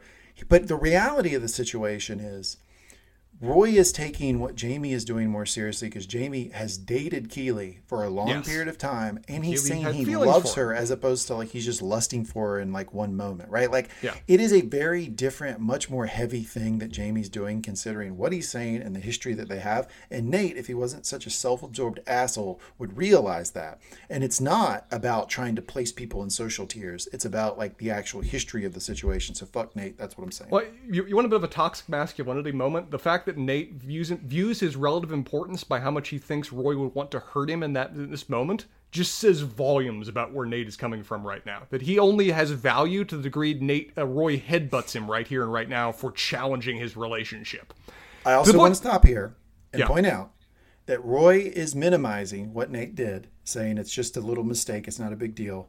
We here at the Lasso Lowdown are not minimizing it. Yes, yes, I yes, do yes. think it's I do think it's important to say though that Roy is minimizing it maybe more than I think should be done because it's not a cool thing what Nate did. Well, I, and that's where. I think to a certain point the footnote thing has a certain degree of accuracy, just because in terms of relative tiers of the things that he's going through right now in his head, this is a clear number three when it comes to this discussion. If not he's worked it out with Keeley. shit we haven't Keeley's even heard about. okay. Yeah. That's what he really cares about. They're fine and worked it out. You just don't really matter when it comes to this right now. I understand what happened. Whatever. Let's move Yeah, on. just treating it like a like a fuck up. Yeah. Yeah. Uh, Nate's very offended by this, as we've discussed. The point he almost basically demands that Roy headbutt him. Luckily, Beard's there to assist if uh, if Nate really wants a headbutt right now. But to your point earlier, that Roy kind of does know that, ja- like, even though he apologized, that Jamie does really feel this.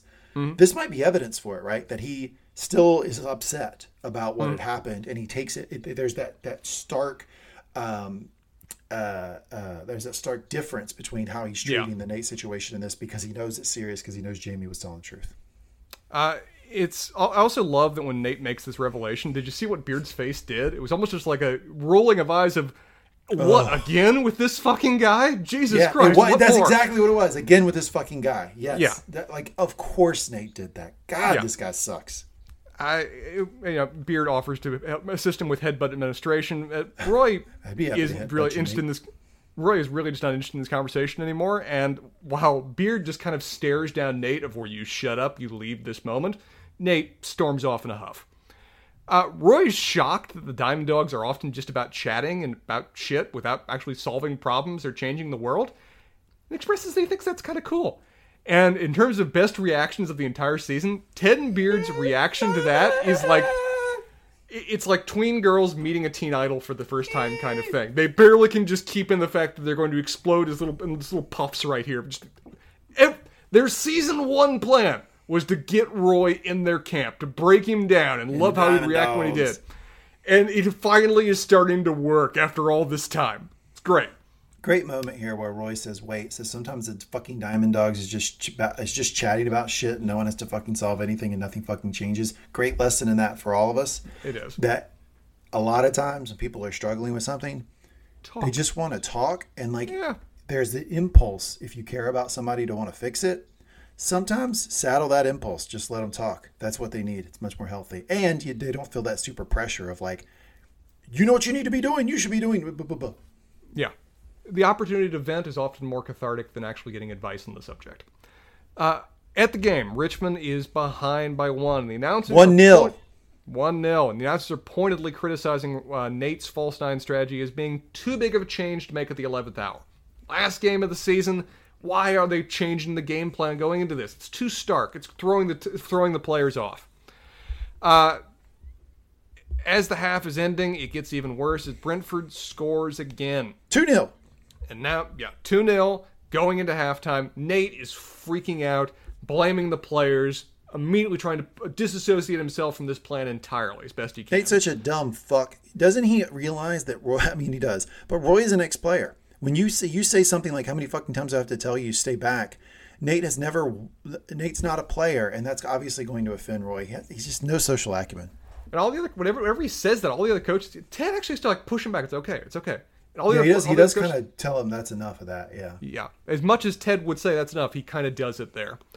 In the locker room, the coaches are discussing the plan and what they need to do, while the players, in Ted's words, really do look like a Renaissance painting of masculine melancholy. It's a beautifully little framed, colorful Can we put that on a. T-shirt? Come on, Ted Lasso. Put that on a T-shirt. That'd be great. I'd buy that in a heartbeat. Uh, Nate wants to drop the plan, blaming the players entirely for it failing. If they were good enough, it would work. What a shit. Asshole. Uh, Ted disagrees, though, thinking that, you know, they've had 45 minutes to explore it so far. They've learned what not to do. This could work going forward. We should stick with it. Looks at Roy, and Roy says, How about we ask them? They're the ones that are implementing it. Let's check on that. Thank you. That is very much something that Ted would agree about. He turns to Beard. Beard's exactly on the same message. And as much as they want to stick with the plan, let's check with the players on it. They're the ones that are having to implement it in the moment. And that a former player would think to say. Absolutely. Uh, they head out. Uh, Nate looks disgusted at even the suggestion. It's like he's looking slant eyed at even the idea they're going to ask the players about strategy and advice because he's an asshole. Uh, but they head off and they ask the players, and the players seem like legitimately shocked to be asked. Like they're just shrugging, they're confused. No one's ever asked us that before. Eh, we don't know what to do. But luckily, for the only time this season these proved useful at all, Jan Maas stands up. Is that Jan Maas's music? It it's Jan's finally time. It's Jan's It- time. Stand up. And it's one of those things where I found him an annoying character, but this is the moment reveals, oh, this is why he's been set up this way the entire season is for just this moment. Jan. Yeah. It's because everyone knows he's going to speak the hard truth. You can trust him what he says as being coldly accurate. And he says here, the plan's good. We can do it. We're more than capable of making this work. And everyone's like, well, it's Jan. It's, it's true. Man's never going to lie to us. Yeah, I would never lie to you. Like Zoreaux, you really messed up that first goal. Bro. Oh yeah, it's you, you asshole. Right? Yeah, okay. Uh it's Ted determines then, based on this and based on his own good wisdom, I think about sticking to a plan that they've already been putting in motion. Okay, this is the idea. This is what what we're going to make work. Nate's false nine plan is a go. In fact, he refers to it as Nate's false nine plan, same way as he has the entire episode. Now Nate's looking at him like he just stabbed him in the back. Yeah, you're trying to blame this on me now that doesn't work. It's Uh, so everything is in this like credit, like this currency of credit. Right. Everything's about I'm the protagonist of this universe, and everything is to, done to my own aggrandizement. And if it isn't that, if it any way can go negative, it is an attack upon me and the story that this world runs on. Capitalism of praise that he lives in. It's just so Ooh, toxic. I like that. Capitalism of praise. That's a good expression. Uh, Ted calls him in for everybody to, for everybody to lay hands and share a team moment. But he looks in and sees that Isaac's still sitting down. He's not there. Team captain is absent. Come on, Isaac. inst- instead of joining hands, he walks through them, breaks them apart, and reaches up, Yes. places his hand on the believe post. Yes. No words said, nothing conveyed. He just places his hands up there, and all the other players, the players, go over and join him. Richmond on three. One, two, three. Richmond. Richmond! It, it's a great moment. It really shows how, again, we've seen a few little moments of Isaac, not as much as Roy last season. He's never been as much of a big character as a captain as Roy has been. But we've seen a lot of moments that he's come into his own as being a leader of this team, and this He's a is good, very he's much a good captain. They've given us that. enough. I think we can we can They- say they- he's good, man. Yeah, they, they've, they've given us enough at this point. It's a it's a great moment where again Nate kind of looks on disgustingly at it that the players have made this their own moment rather than his. How dare they? Clear ass full horse can't lose. Uh, Nate storms off again, seemingly in the middle of a freak out, and rather than follow everybody out to the pitch, just retreats to his office. Ted, Here we go. yeah, Ted goes to check on him. If you want to get a psychological unpacking, here is your scene in this moment. Yep. I'm gonna I've I'm gonna paraphrase. You, you have you it written down? Okay, I've got well, Let me open it up and then and then we'll go into it. Uh, Ted goes to check on him, asks him, you know, you doing okay? Is everything all right? Nate sarcastically says, very sarcastically, yeah, everything's okay. Ted pushes him. He's like, dude, you obviously are mad at me. You obviously something's gotten in your craw. What do I have to learn here? And I love the way Ted says that. That's so Ted that you know. It's not that I just want to find out why you Yeah, what- so what can, I fix learn that. from- from this? How can I be better? What has caused you to feel this way? He's validating it immediately in that way, in the way, the way he's phrasing it. which is the bedrock lesson that we push every week here on the Lasso Lowdown, right? Is how to turn these complicated, difficult, painful situations in life into a positive for you to gain and to grow. And that is exactly what Ted's like natural impulses here. Yeah, Nate isn't on the same page for that right now, though. No. Uh, he instead proceeds to launch into an absolutely brutal takedown that would maybe be fair if directed against his own father, but borders on nonsensical when put into, when put on Ted. If you have it, sir, please. You made me feel like I was the most important person in the world. And then you abandoned me. Like you switched out a light just like that. And I worked my ass off trying to get your attention back, to prove myself to you, to make you like me again. But the more I did, the less you cared. It was like I was fucking invisible. You don't even have the picture I gave you up in your office. Just a picture of dumb Americans. And now you're going to play Nate's false nine. So when the team fucks up, which they will, you can blame it on me. Well, no, fuck that. Everybody loves you. The great Ted Lasso. Well, I think you're a fucking joke. Without me, you wouldn't have won a single match. They would have shipped your ass back to Kansas where you belong with your son. Oh, Because you sure as hell don't belong here. But I do. I belong here. This just didn't fall in my lap. I earned this. Okay, here's the here. I'm gonna. I'm putting Nate on the couch here. please. So here's the the primary problem with this is that Nate deals in that that currency of praise. Everything is about he only like everything he does is rooted back towards someone telling him, "Hey, you did a good job for that. Hey, Sure. you get credit for that." Hey, like everything is ex- all of his motivations are all externally driven. Like it's nothing about like I'm doing this because I know it's the right thing. It makes me feel good to do it. It's all about what can I get other people to say about or think about me, right? And you you made a great point, which is he is putting way too much on Ted here. Now, Ted did not start ignoring him. So I'm not No sure way. where that came from. And that's what I was getting to before, which is I think that he's starting to rewrite history to justify his own actions. He wants to go be a head coach somewhere else. He wants to run things on his own. He said that multiple times last episode. And so now to justify it, he has to say, well, why would I sever ties with Ted? Oh, well, Ted started to ignore me. We know that he put Nate's picture up in his own home. It's framed in its own home. Next home. to his seen it. son. Yeah. And he says just a picture of dumb Americans. He's got pictures of his family up in the fucking office. Like dumb Americans. It's an unbelievable thing to say to Ted. And then to say that he wouldn't have won a game without him is is silliness. Obviously not It's- true. It's, absolutely crazy. And then to say I earned this is a nutty thing to say because But well, but it but it's a crazy thing to say to Ted because Ted's the one who noticed him, promoted him, and gave him a chance. Like yeah. Like You- what, what- are you what like you know like it's like eh, you promote me spencer and then i go you know what spencer i did a lot of hard work to get promoted it's like well no I know. i'm I the just- one who promoted you exactly Me. so it's a it is a zigzag of craziness that i think a couple main things are happening here one is that all of his motivations are externally driven and that's Yeah. a very toxic negative headspace to be in for anybody and that's turning him into a heel. And two is that um, he's rewriting history to justify what he wants to do. I, I think that's a great call. I mean, it's one of the things where, as we said, a lot of this is just factually inaccurate. And in terms of like, you know, I earned this, draw the point of contrast between that moment and Keeley and Rebecca, of where both of them are going off to do their own opportunities. But Keeley's afraid to tell Rebecca because of how important it was to her that she gave her the opportunity. It's a very similar kind of situation of where we didn't see anything that Keeley had a background in terms of marketing, particularly running it for a for a for a major team. But Rebecca gave her that chance, and she rose to the occasion. Nate was a kit man.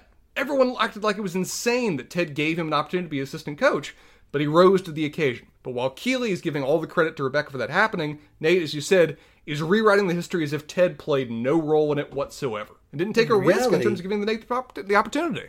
And in reality, great points. And in reality, Nate doesn't have to rewrite history to justify his actions. Why? Higgy Bottoms told us a great mentor knows you're going to move on eventually. And Ted would have been totally okay with him moving on to be a head coach somewhere else. He'd have been happy for him. He'd have thrown him a party. Yeah, he might have had some commiserations on the subject of Rupert, but he probably wouldn't have told Nate that up front. He probably just would have been happy and excited for him. You know, Ted would have been like, Nate the Great's going to be a head coach, party on. He would have been so happy yeah. for him. Absolutely. And it's one of those things where, particularly like the first half of this, it just screams daddy issues to me. It just screams that to what degree are you actually talking about your dad here and the coldness of your dad and you've accomplishing things, but your dad never giving you the acknowledgement that you actually wanted. So much of that was like, dude, Ted's not your dad. You see him that way for good reasons, I think, in some ways. He's the dad you never really had from a lot of perspective, but you can't blame him for the problems that you have with respect to your father and the abandonment issues that you have as a result and the lack of love you have in your life as a result. But it seems to be what he's doing because he can't mentally blame his dad for a lot of what he's going through, and so he's placing it in Ted's lap instead, despite Ted absolutely deserving none of it. So it, it's a really rough scene.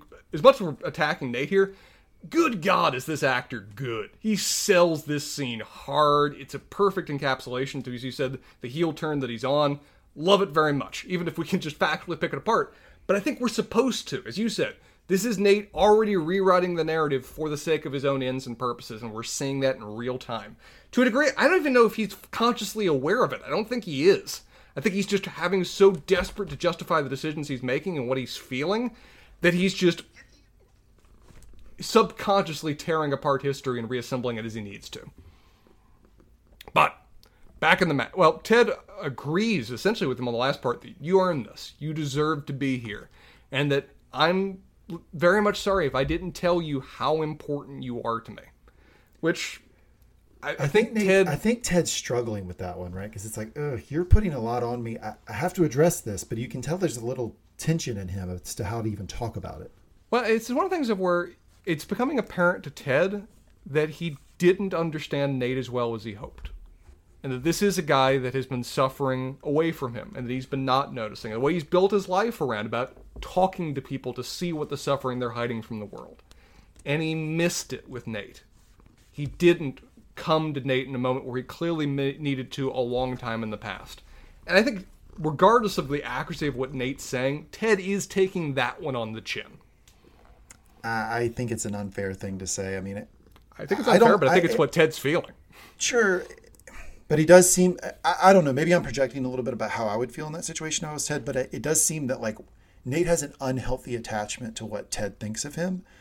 And it screams daddy issues, and like it would be a difficult thing to address, I guess, in the moment as well. Oh, absolutely. No, it's very much. It's one of those things of where Ted's never a guy that's going to get defensive to somebody attacking him. He's never somebody that's going to counterpunch when it comes to a, to a moment like this. Ted's reaction is to take it, to absorb it, to process it, and try to help the other person for his own reasons, as we've seen and explored this whole season. And it seems to be what he's trying to do here. It's not the words that matter. The words are irrelevant. The words are just bile that's being thrown out at you. It's the feeling and the emotional sentiment and the pain of where that's coming from. And that's what Nate's Ted's desperately now way too late in the game trying to address. It doesn't work. It doesn't work at all. Nate's just already closed off to it, just tells him to fuck off and walks out of the room. That's the thing. He, his ears are absolutely plugged right now. Yeah. Back back at the match. Nate is notably not standing with the other coaches. He's back on the bench. He's sitting down. He's no longer with them. He's no longer part of them. He's written all this off already. Yep, he's uh, done. The team still remains behind by two. The announcers are discussing their thoughts on the nature of time and whether it's linear or not. They I think seem to. Yeah, it is. Yeah, thank you.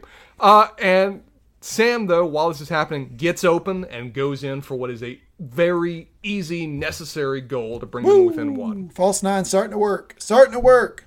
Everyone but Nate is excited. The stadium's going nuts. This is their chance. Pack the midfield. Stay organized. Look for the gaps. The announcers express, uh, with all the other results in, AFC Richmond is only one point out of second place, which would mean a draw that would get them into uh, get them in with automatic promotion. Now, if you are second place, you do get automatically promoted. Is it come across to you that in the universe of Ted Lasso there aren't such a thing as the playoffs that get a third Yeah. team promoted as well? Doesn't doesn't seem like They, they seem, seem like to think that it's one. You either you get the, to get the second place or you're not promoted at all. Yeah, they, they've seem- written that out. they seem to be treating as all or nothing for the sake of an international audience to keep it simpler, which fine. I, mean, think we would have understood it. I'm sure the soccer fans don't like it. Football fans don't like it, but like it, does create the tension a little bit better, right? Because if they were like, well, one score here, and if they don't get it, then they get in the tournament, then we'll see. Like you know, it just wouldn't have. Well- It wouldn't hang the same.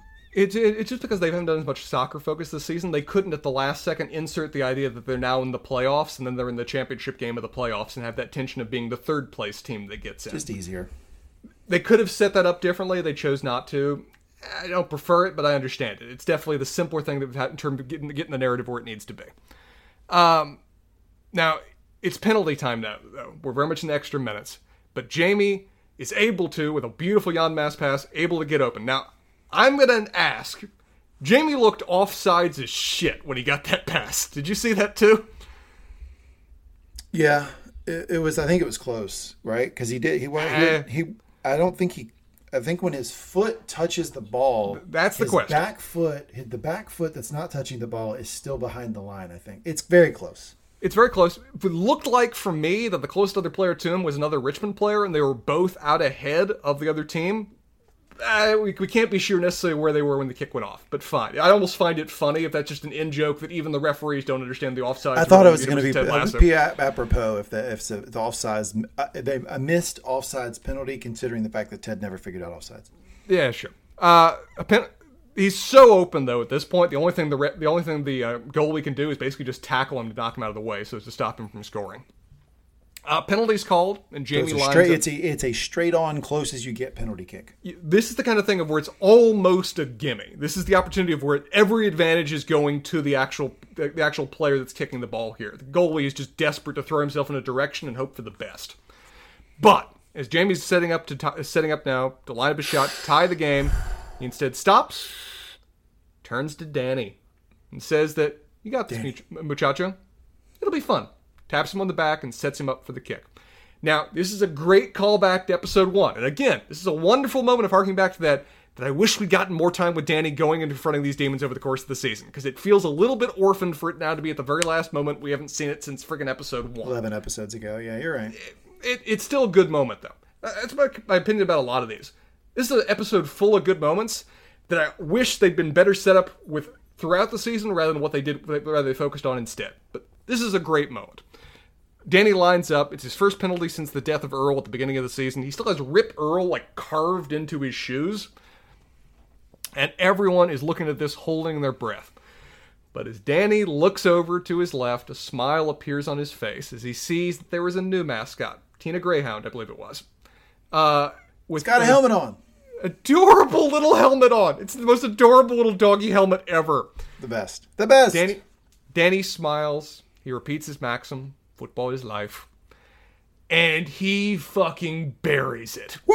right, right into the goal. Crowd goes insane. Tie game. Everyone's fre- Danny! everyone in the stadium is freaking out, except Nate. I don't even know how to analyze Nate's expression on his face, but there is no emotion of excitement there whatsoever when it comes to how he's responding to this. mentally checked out. Doesn't care.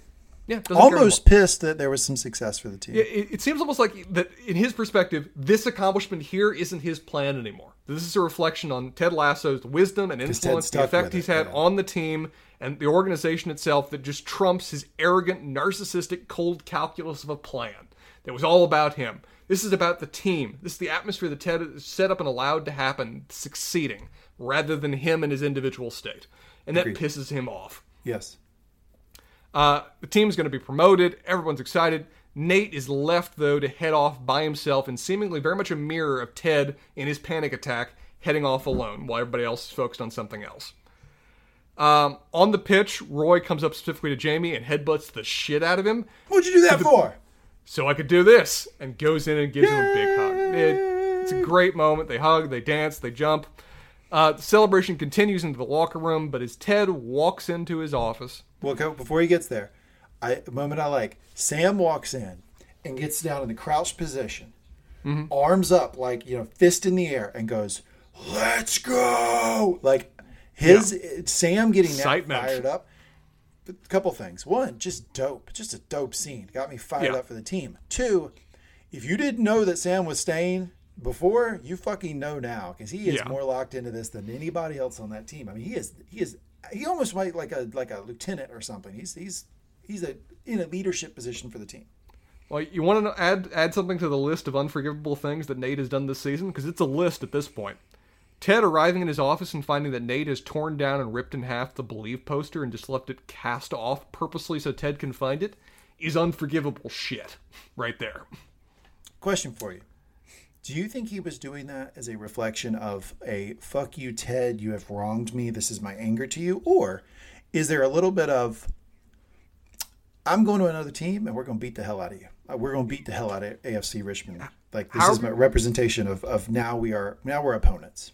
little column A, column B. However you want to stylize the symbolic rejection of belief, that's what Nate did right there. Uh, it's also Nate. No, no insult meant to the actor or the character. He's too short to get up there and do that. The man must have actually arranged a ladder intentionally to go there get, to get up there and grab that thing. I wish we saw, I wish we had the scene of him going uh, uh, uh, trying to get it. That would have been Yeah, it, it's one, it's one of those things where it just shows just how conscious and intentional this was. He didn't like do this as an act of anger when he was storming back in the locker room. Matt had to get a stool to get up there and get that thing to then leave it on Ted's desk. He's a shit. Absolutely. But Ted looks onto this sadly because he knows from this and the notable absence of Nate in the room with the rest of the team what has happened and what this means for the future. And that's a sad moment for Ted in particular. This is Ted as said, he has Nate's picture right next to his son on his desk. Nate clearly means a lot to him. He's invested a lot in Nate, not just for Nate, not just for his benefit or Nate benefit or whatever else. They were friends. Yes. He thought they liked each other quite a bit. He viewed this guy as like a protege. Him as the mentor kind of thing. And to see just how toxic that got for Nate is what I think Ted is going to view as a failure on his part. This is, we want to make Star Wars references? This is the Obi Wan Kenobi feeling like he failed Anakin kind of moment. It's Anakin setting up to Darth Vader. Regardless of all the shit Anakin did. It's a great to- comparison because I don't think Obi Wan failed Anakin, and I don't think that Ted failed Nate. So it's great. It's great. but you, you can understand why the characters feel. would feel such, yes. Yeah, you're right. Uh, Higgins interrupts to call Sam away, though, from the rest of the team, which is just asshole timing on Edwin's part to interrupt him in this moment of celebration to call him in for this outside the team bullshit, even if you think he's going to accept. Uh, while the uh, Francis pa- practices his handshakes with the skeleton, did you see him doing that in the background? It's cute. Uh, Edwin, gre- Edwin greets. he's very much getting his reps in. Good way of putting it. And he greets Sam and congratulates him, full of confidence that Sam intends to accept his offer. Sam, though, as you've noted and as we've seen, politely, very politely, very respectfully, Sam is a definition of a, of a polite person, just tells him, I must refuse. That my time at Richmond is not over yet, and so I must stay. Hope you can understand. Hope you can understand. And for like a second, you think that he's going to take this with good grace and just acknowledge it as a, as a professional. Maybe next time, maybe this is just the beginning of our relationship. Instead, how does he act, Lee? I just want so first ding. Second, this is fucking hilarious because this is this this African rant like this this is like this I, I don't know how to describe it. Like if you spent like so I've spent a lot as I've talked about on this podcast before I spent a lot of time in Africa. I spent a lot around uh, time around people who have grown have. up in African countries. And this is so it's like an inside joke right? Because Edwin is doing this whole like we are Africans and we are together and we trying to close that circle that I talked about. Yeah. He flips on a fucking dime and goes back to the nationalist thing. That like the us you will see this dynamic play out so much if you spend a lot of time on the continent where they'll be like, yeah, we're African brothers, et cetera, et cetera. But then the second that something gets in their way, you Nigerian motherfucker, you Yeah. Yoruba piece of trash. I, what the fuck you think you are? I'll buy your childhood home. I'll shit in all the rooms. I'll fucking burn it down. I'll eat kenkey and then I'll poop all over it. Like that rant that becomes very nationalistic. It Authentic? Gear happens all the time, and it's it's just so like I feel like people who grew up in Africa are watching this and fucking dying laughing at this idea of like Edwin does the whole African we're, we're brothers bullshit, but in reality, he's Ghanaian and that guy's Nigerian. And he's like, fuck you, Nigerian What? piece of trash. and it shows unfortunately that all the pan-african uh, philosophy that he was espousing the idea of you know doing an african-centric team that's going to bring african players back to win the world cup and represent this for the entire continent it's all bullshit cover for his own ego unfortunately it was all just for his own aggrandizement uh, sam was just an, a, useful pretty prop to bring the marketing that he needed for this project Yeah, and he in his core, he is not African. He's Ghanaian, and that's why he wh- why because the fucking first thing he does is trash him for being Nigerian, which is fucking hilarious. and, and even beyond that african ghanaian whatever else he's a billionaire whatever else he wants to say about the thing and he likes being a billionaire and he likes the just He's not- childishness he's, Bernie representing Sanders. No bernie sanders isn't a billionaire uh, but, Well, no, but, but- I'm saying he said he said um, I, I'm a billionaire, but I don't think billionaires should exist. yes Right, and Oh, so like Bernie he doesn't believe the times, bernie philosophy billionaires is. should exist. He doesn't have that. He's not. That's not true. He probably does No. think billionaires should exist. And by the way, he needs to get the hell out of the country because Elizabeth Warren coming after you, buddy. Coming after you, fucking lock, stock, and barrel. I Wrong do country. love this. I do love this. I will buy your childhood home. I'll take a shit in every room, and then I'll burn the place down, and I'll sit there and I'll eat kenkey, and I will poop on that all the ashes. I promise you this. I will never forget this disrespect. Fuck you, Sam Obisanya. I, love it. And the acting from Richard, uh, sorry, Edwin is spot on brilliant. You can tell he had. You think so? He got this script and was like, "I get to say this." Hell yeah! Like he just like kid candy store. Um, it's one of the things too of where I love Sam's the transition of Sam's response to it as it goes through. Is at first he's shocked, then he's offended when he calls him like a mid-range or mid-skill footballer. Yeah. But th- then once it pivots to like t- burning down your childhood home and pit- and shitting on the ashes, Sam is desperately trying to avoid laughing in this guy's face. Yeah. It- It's so over the top you can't take it seriously anymore. Edwin actually cusses him in Twi on the way out. He uses the the tribal language, the Ghanaian tribal language Twi. He actually gives him a cuss word in Twi on the way out. I, uh, in terms of also just you know a very effective piss offs we get from this moment. The handshake guy, Francis, coming up for the handshake and then turning it. It's Too cool. smooth, so smooth. Well done. He's practiced that Francis is a pro. He's a pro. Fr- Francis has a job and he's here to do it well. What a scene! Uh, funny, funny scene. Funny scene. It even continues after Edwin leaves. He starts at the end of it. He's literally wrestling down, trying to choke out a mannequin as he's going down the hallway. And then poops on it. Does the does the yes. does the halo squat on it afterwards? It, it's true. He teabags the corpse and even looks at Sam and says, "Poop, poop." It, it's so ridiculously over the top. the best. Love the scene. Well, I think we can be reassured from this moment that Sam's decision 100% in the right and my lack of trust 100% justified. Ding, and also exit Edwin Akufo. I don't think we'll ever see him again. Probably not, unless he in some way conspires with the Nigerian government to screw over Sam next season. Who knows? Maybe we need more drama. Uh, at Ted's first press conference after the article, Ted quiets the room, which is full to the rafters like we haven't seen since back when they were Premier League team, Yep. and moves. Because they are a Premier League team now. well, going to be. I presume Yeah, there's a yeah, process, a ceremony. Who knows? Uh, he moves and said, though, he wants to talk about the article. Only to notice that Trent Crimm is very conspicuously absent in a way he has never been before. Yep. Wonder what that could mean. Um, instead, pivots from that to say, well, I want to talk about my own struggles with anxiety and the lack of support for mental health in athletics. It's a great moment. This is a bit of a, a bit of a Simone Biles moment. It's wonderful to hear it. I'm disappointed we don't actually get to see it. Is they just set it up and then we immediately go to another scene. It's like, oh, this is like the same thing with the players' protest. You've set up these great sports moments as players actually going out and taking risks and standing in the real world, and then go on away to other things. Like, eh, I don't know. I, I liked the cut. I mean, the episode's long as it is, and I It is. We, I understand. we already know what he's gonna say. So I mean, why why why go through saying it? We know what he's gonna say, which is basically that we have this culture of like fight through it, this macho sort of thing in sports that you can't show weakness, and in reality, you know, dealing with your mental health isn't weakness. I mean, we know what he's gonna say. Well, it's one of those things where the show so often says what we know he's going to say, but it's so well written, it encapsulates it perfectly. And that's what I'm missing. I'd love if they'd be able to encapsulate this very complicated thought in a Ted Lasso kind of way. That'd be wonderful and it could be very powerful. But I fully accept that they have a. They are doing so much as is, they have only so much time to address these kind I of felt things. like it was a good cut. That, that's my vote. Okay. In Rebecca's office, Ted takes a glass of still water, Still having this conversation, harkening back to season one. So it's so but so it's still water. Yeah, it's it is still water, and it's it is still- also still water. It's still water. So it's Yeah. it was water and it's it's still water. It is still. It is still water. Got it. it Was water, still water. It's also still water. Uh, Rebecca tells Ted about Rupert's new evil scheme, and Ted jokes that, well, at least this is now going to be we have scheduled run ins with Rupert rather than surprise ones in the future. What a great point. Yeah. That's well, at least now we know when to get our cockles up for this asshole. Yeah. Sam interrupts, though, uh, and Ted immediately moves to leave, thinks that, you know, Sam was here to talk to Rebecca in some way. Maybe Ted knows more than we think. Uh, but Sam and Bo Rebecca both encourage him to stay. Sam reveals that he's actually decided to stay with the team. And even Ted can't miss the unspoken words in the room that are being exchanged between Rebecca and Sam right now.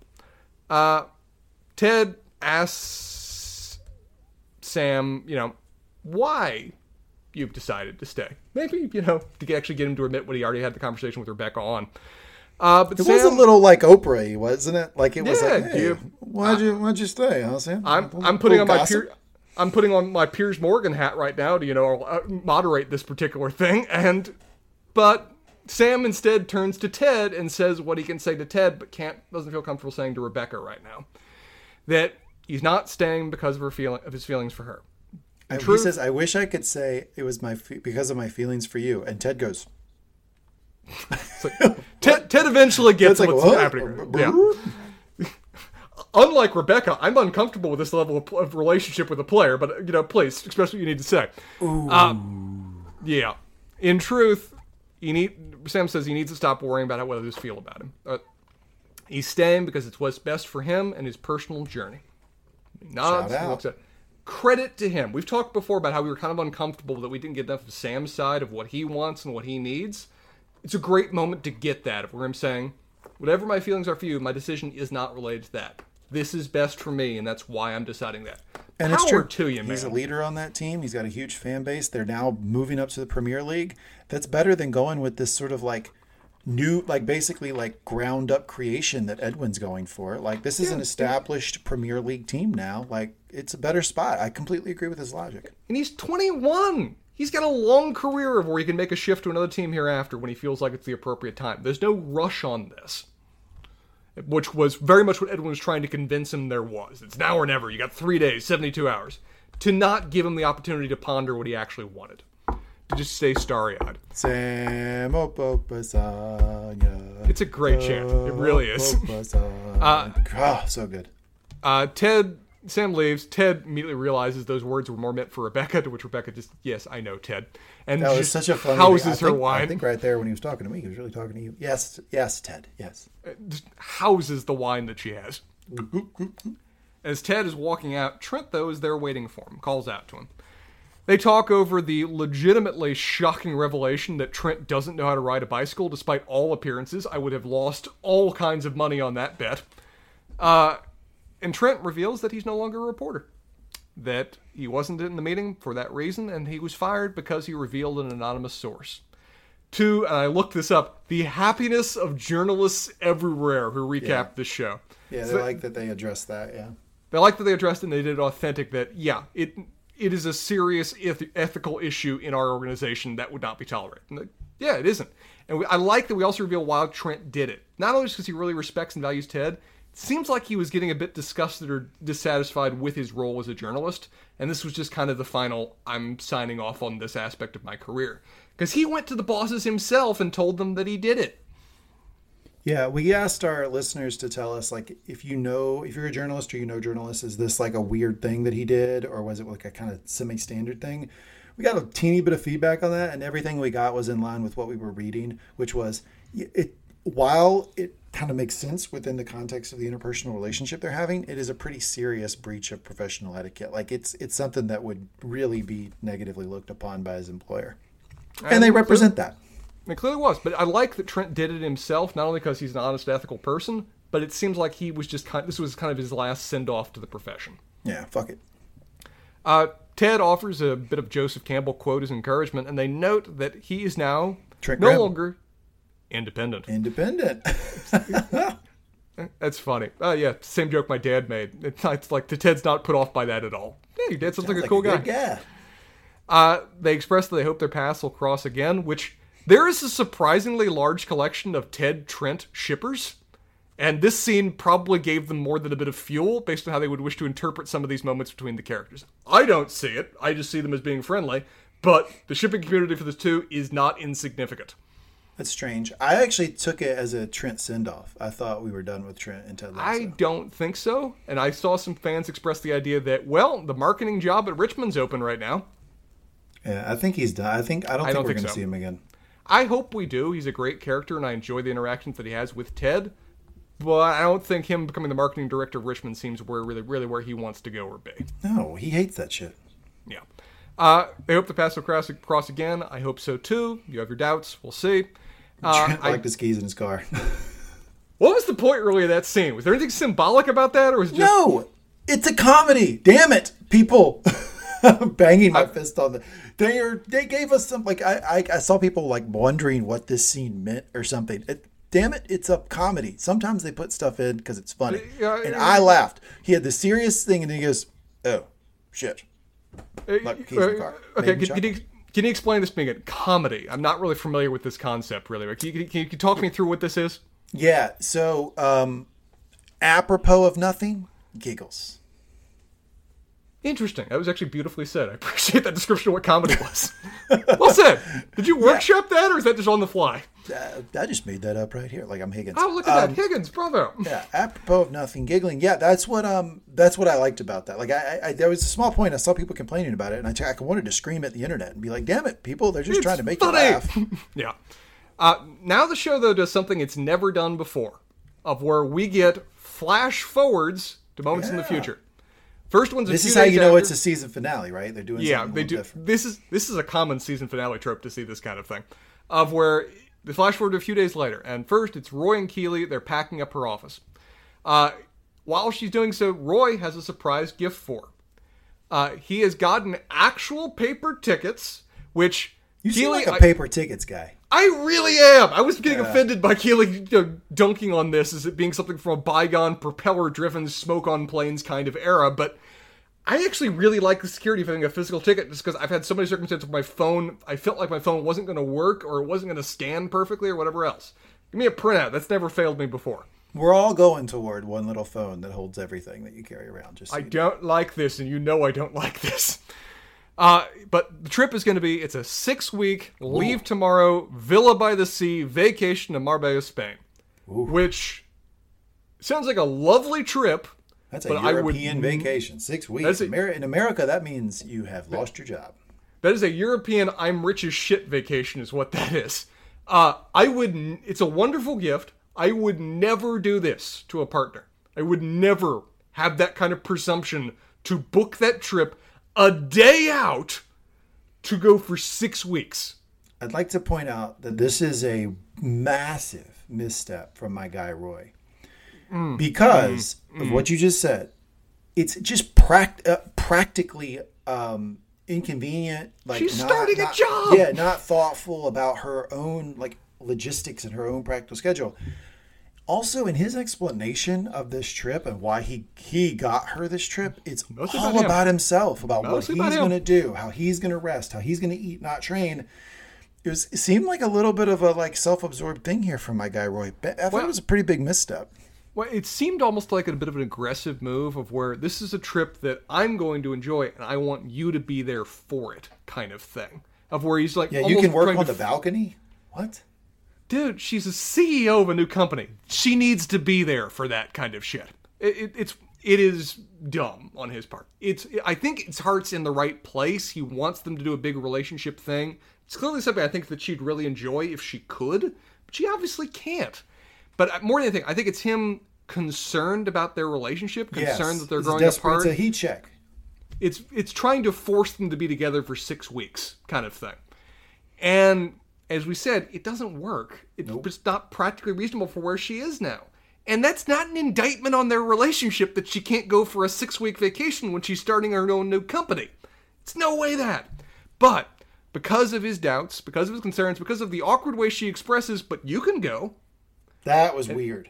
See, this is my this is my thought here about why this might be a real problem, because six week vacation when you just start starting your own company crazy idea it doesn't make sense for her to go work there none of this like practically speaking makes sense the thing that concerns me is that Keeley said you should go and didn't do a counter offer. I feel like what you do in that situation is go, Roy, I can't like I can't go for six weeks, but how about this? You go and I'll I'll, join you on week five." two different weekends during the six Yeah. week period. I'll join you. Like some counter proposal, she just ducks out of it completely. It separates the two of them and says, "You go, I'll see you in six weeks." mean, her That's not job's- great. Her job's still in the UK, right? She's not even like fly from America or anything, is she? Yeah, not, she could easily get it's not there. that Like, long of it's not that long of a plane ride to Spain. I didn't think it was a good sign. Man, I again, you've been doubting their relationship for a while. I don't see it as a negative sign. I think I see it as her very much focused on this aspect of her life that they're going to need to balance out come the next season. But at the same time, at the same token as I would never, you know, book a trip, a six week vacation for my partner without telling her or coordinating with her. I also would never tell a partner in response to that, well, you can just go for six weeks and I'll see you at the end of it. I would never say that either. It wasn't good. I mean, I, I don't think they leave these two in a. I mean, they're they're still together, They're still together. obviously. And they got but things they don't leave out. them in a pitch perfect place. They don't. And I think the whole season's been around. They're not perfect. No one is. But I think they're still very good for each other and can be good for each other so long as they're actually comfortably talk, talking to each other. Yeah, but they're not perfect. No one is implies a a normal amount of not okayness. I think this is an abnormal it's their first of real non-okayness. Okay, yes, but it's their first real relationship. And it's we got we have to remember it in that context. It's their. Uh, what are you talking about? Like Roy's had They- they- relationships. They but they previously expressed that all of their relationships previously were just one night stands or not really serious or I didn't take it that all of them were. I took it that they had A had lot a of lot them of one night stands. Yeah, I, don't, I mean that point. I don't think we know for sure. But I look. I'm not saying that they're. I, I want to be nuanced here. I'm not saying that they're breaking up or something. But I do think that they're left in a place that's not a normal like uncertainty. It's like What- a. It's like a, in a gray area. Like not. It's not good. If this is their last conversation on that subject, that's that's the equivalent of going to bed angry after a fight, in terms of not talking about the elephant in the room. That they clearly that she should be able to read this point that Roy has some concerns about their relationship. Roy obviously has concerns about their relationship and the degree that they might be growing apart or going on separate lives. They need to talk about that, and we don't see them do it, and that's a problem. I think that they can work through it. I think part the, the, the, we're going to see them more talk about it and deal with it in season three. But I agree that it's uh, purposefully meant to be a bit of a gray area concern moment for them to end what we see of their relationship on in season two. Yeah, but you keep comparing. This is where we differ because you keep comparing it to sort of like normal fights and like like going to bed angry. I think it's. I think you're, you're starting to get outside of that like uh, standard deviation is what I'm saying. Okay, that's fair But enough. that's where we're at. Um, they, you know, Roy actually even expresses, "Are we breaking up?" in response to that line from Keeley. She basically calls him an idiot. No, we're obviously not. We'll see each other in six weeks. It'll be fine. Eh, we'll He see. leaves the tickets on the on the table. I don't think he's going either. Yes, Maybe, he didn't. He didn't take Trixie Bell. He has to come back. Maybe he's coming back for the tickets. he growls at Trixie Bell. Uh, three weeks after that, Sam has Hey, bought a location guy. in London. Woo! Okay, I know you are just the expert when it comes to international real estate values. Can you just imagine how much buying a place that large in downtown London would probably cost? He doesn't rent it; he buys this place. I'm sure it's massively expensive. Um, I mean, this seems to probably be like his his long term investment strategy. Maybe like How like what often his do retirement plan might be? I don't know. That's a lot of money. You're right. That's vaguely stereotypical for a, for a major sports player to get invested into a restaurant in terms of making that his long term nest happens egg. all the time. Although I think that this will work, right? Because I think it will. Like he cares. often, he wants to be involved himself. Because too often it's football play, American football player steakhouse. You know what? We got enough Yeah. steakhouses. You know what London doesn't have enough of? I can already tell you. I've never been there, but I can already tell you they don't have enough Nigerian restaurants. No place has enough Nigerian restaurants except for Nigeria. That is a great business model because it's a type of food that not everybody knows, right? And so you can expose them to something new and create a, a loyal customer base as opposed to like here's another steak. Like I think it's a great I think it's a great idea. and It's probably going to do really well. And by the way, anybody who's like a developer here, de- developer here in in lovely Durham, North Carolina, uh, please open a Nigerian restaurant. It'd be pretty great. And I think it's also going to work better for Sam because it seems like he wants to make this his. It's not just an investment. He's not just going to give money to somebody else to then put his name on it. He wants to make this good and he wants to personally invest himself in it. So I have hopes for him that it'll work out well. He clearly cares about it. Shout out King K, jollof rice, goat, okra soup, tomato stew, moi moi. Let's do this. I need to at some point actually have Nigerian food. You make it sound good. Uh, two months after that, I'm presuming these dates are one after the other rather than from the end of the game, but who could be sure? Uh, West Ham is at training, and a very gray haired short figure is watching on. And he's got a big Betway logo on his back, which is an international gambling company, which seems to be an intentional parallel between what Richmond's invested in versus what uh, is um, West Ham is invested in. And That's the As- NWO music. He's heel. I figure at this point. Uh, Rupert uh, comes in to whisper something in this figure's ear. And as Yankee and the Brave by Run the Jewels begins to play, the figure turns around to reveal, with all confidence and calm poise of his new role as the villain of the show, Nate. Back at it like a crack addict. Mr. Black Magic, crack up, back, chiropractic. Yep, love that song. Love the heel turn. I played the NWO music. He's he's heel. He's the villain. We now have set up for season three. And we're out, and season two has come to an end. Thank you, Spencer. I speak on behalf of all of the world, America, and the rest of the world. Uh, thank you for doing the recap here for season two. Uh, we much appreciate it. These are longer episodes. It's a lot to do. We all appreciate you banging out the recap every week. Muchos gracias, my friend. Muchos gracias. Well, I think we turn from here to uh, who was the train wreck of the episode. Uh, I have a nominee. Pl- please, do tell. My nominee for train wreck of the episode mm-hmm, is mm-hmm, mm-hmm. not Nate. What the fuck? How is it not Nate? Go on. because because Nate Nate was train wreck last episode. He is now the villain. I think he's out like unless he becomes a train wreck within his new role of villain, right? Like I don't look at Nate like like everything he's doing now is within character to me because he's already Yeah, made the heel turn. but it's so this isn't this isn't so yeah, so this isn't like train wreck behavior. It's Okay, who okay, he is now. That's kind of how I'm coming from it. I'm gonna say train wreck of the episode my guy Roy for a spectacularly tone deaf gesture to Keeley at the end of this thing. He leaves on a very, very sour note. Uh, my guy sprains his ankle walking down the street right at the end of this thing. It is an unforced error, and I do not think it was a good move on his part. And I think we're going to see a little bit of fallout. I'm starting to tweak my theory. I'm, I, I'm not. I'm going to ding it a little bit for you because I don't. I don't think they're going toward a breakup between Keeley and Roy, but I do think they have some serious problems here because that that was That's fair. not a normal interaction between a couple, and that was a tough, reeking of desperation move on his part. I think that very much is where he was coming from on it. So that is fair. Uh, While I think that Nate's turn to villainy is grounded into a certain element of pathetic self-loathing, at a certain point we now need to actually start judging him as a villain and what effect he has on the other characters because he's just now firmly gotten out of the old role that he was in. Right. Okay, so Roy as train wreck the episode. Fair point. Uh, Sports Center okay. top ten. Sports Center Top 10, where we discuss 10, not 9, not 11, not 12. Things we liked about the episode. I, I feel like at this point we almost have to talk about things we liked about the season, because it kind of bleeds over now that we've seen the end of the end of this particular season of television. Please feel free to do that. I totally wrote my notes as if we were just talking about the. I'm gonna do a little of both, but I gotta give credit to both the actor who plays Nate and what they've done with the character. I've really liked his descent into villainy this season. I mean, some people have talked about, oh, I hate it. I don't like to see this character go in this direction. I liked him so much in season one. The fact that you care and the fact you care he's going in that direction isn't a criticism of the show. That's good writing that makes you invested in this and not like not liking that he's going down a dark path. I think it's been well set up. I think it comes across as very authentic. I think it really fits in with what we know about the character's psychology and background that he'd go in these particular directions.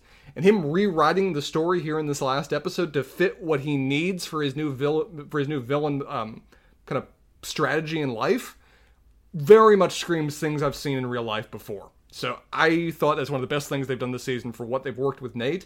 And it sets up a great potential use of them in my mind for season three, for all the ways he can now oppose them and use his own knowledge of them against them.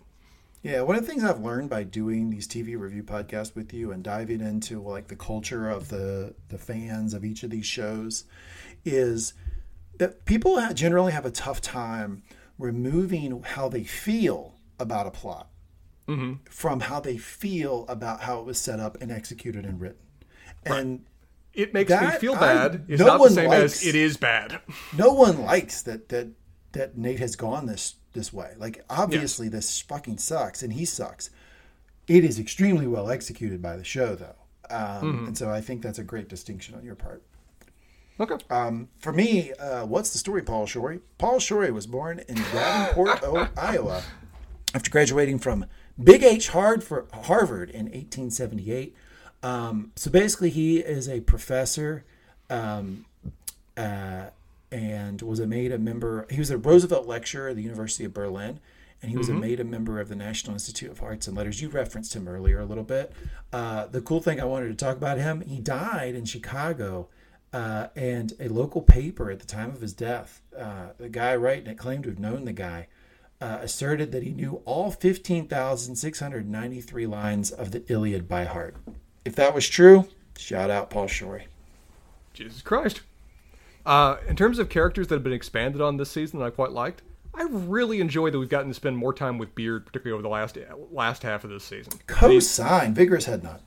Uh, the fact that he got his own episode was. I still don't like where they put the episodes in the continuity. I think they would have been much better if they were just like episodes that happened after the 10 that were then saying what things happened in between things during the course of the season. I think that would have worked a lot better from a narrative flow standpoint.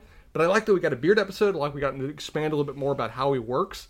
And now that I see better how he interacts with other characters, I like the consistency of it and the understanding the show has for how the character thinks, his abilities, and how he interacts with those around him. That's all very on point and well done from what we know about wh- what he is and where he's going.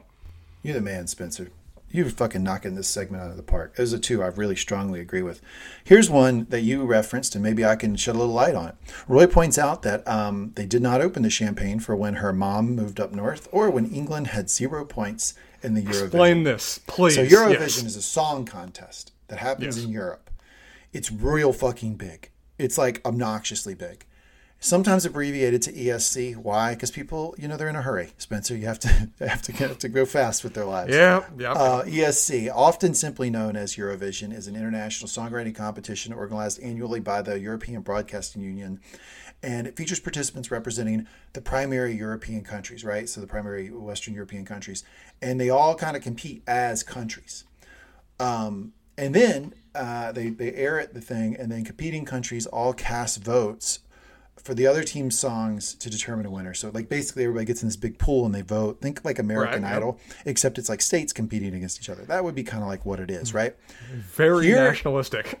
Yeah, yeah. But here's the thing. Here's why Roy was super excited that England got zero. I think that was what would confuse people. Is like he's Yeah, yeah. excited that England got zero points. So Eurovision, the actual event, is traditionally held in the country which won the preceding year's events, and the contest provides an opportunity to promote the host country and city as a tourist destination. Thousands of spectators attend each year, and journalists come to cover. So I think what we got here is Roy being like, I don't fucking want the Eurovision here in London with all the piles of tourists coming in and, and crap.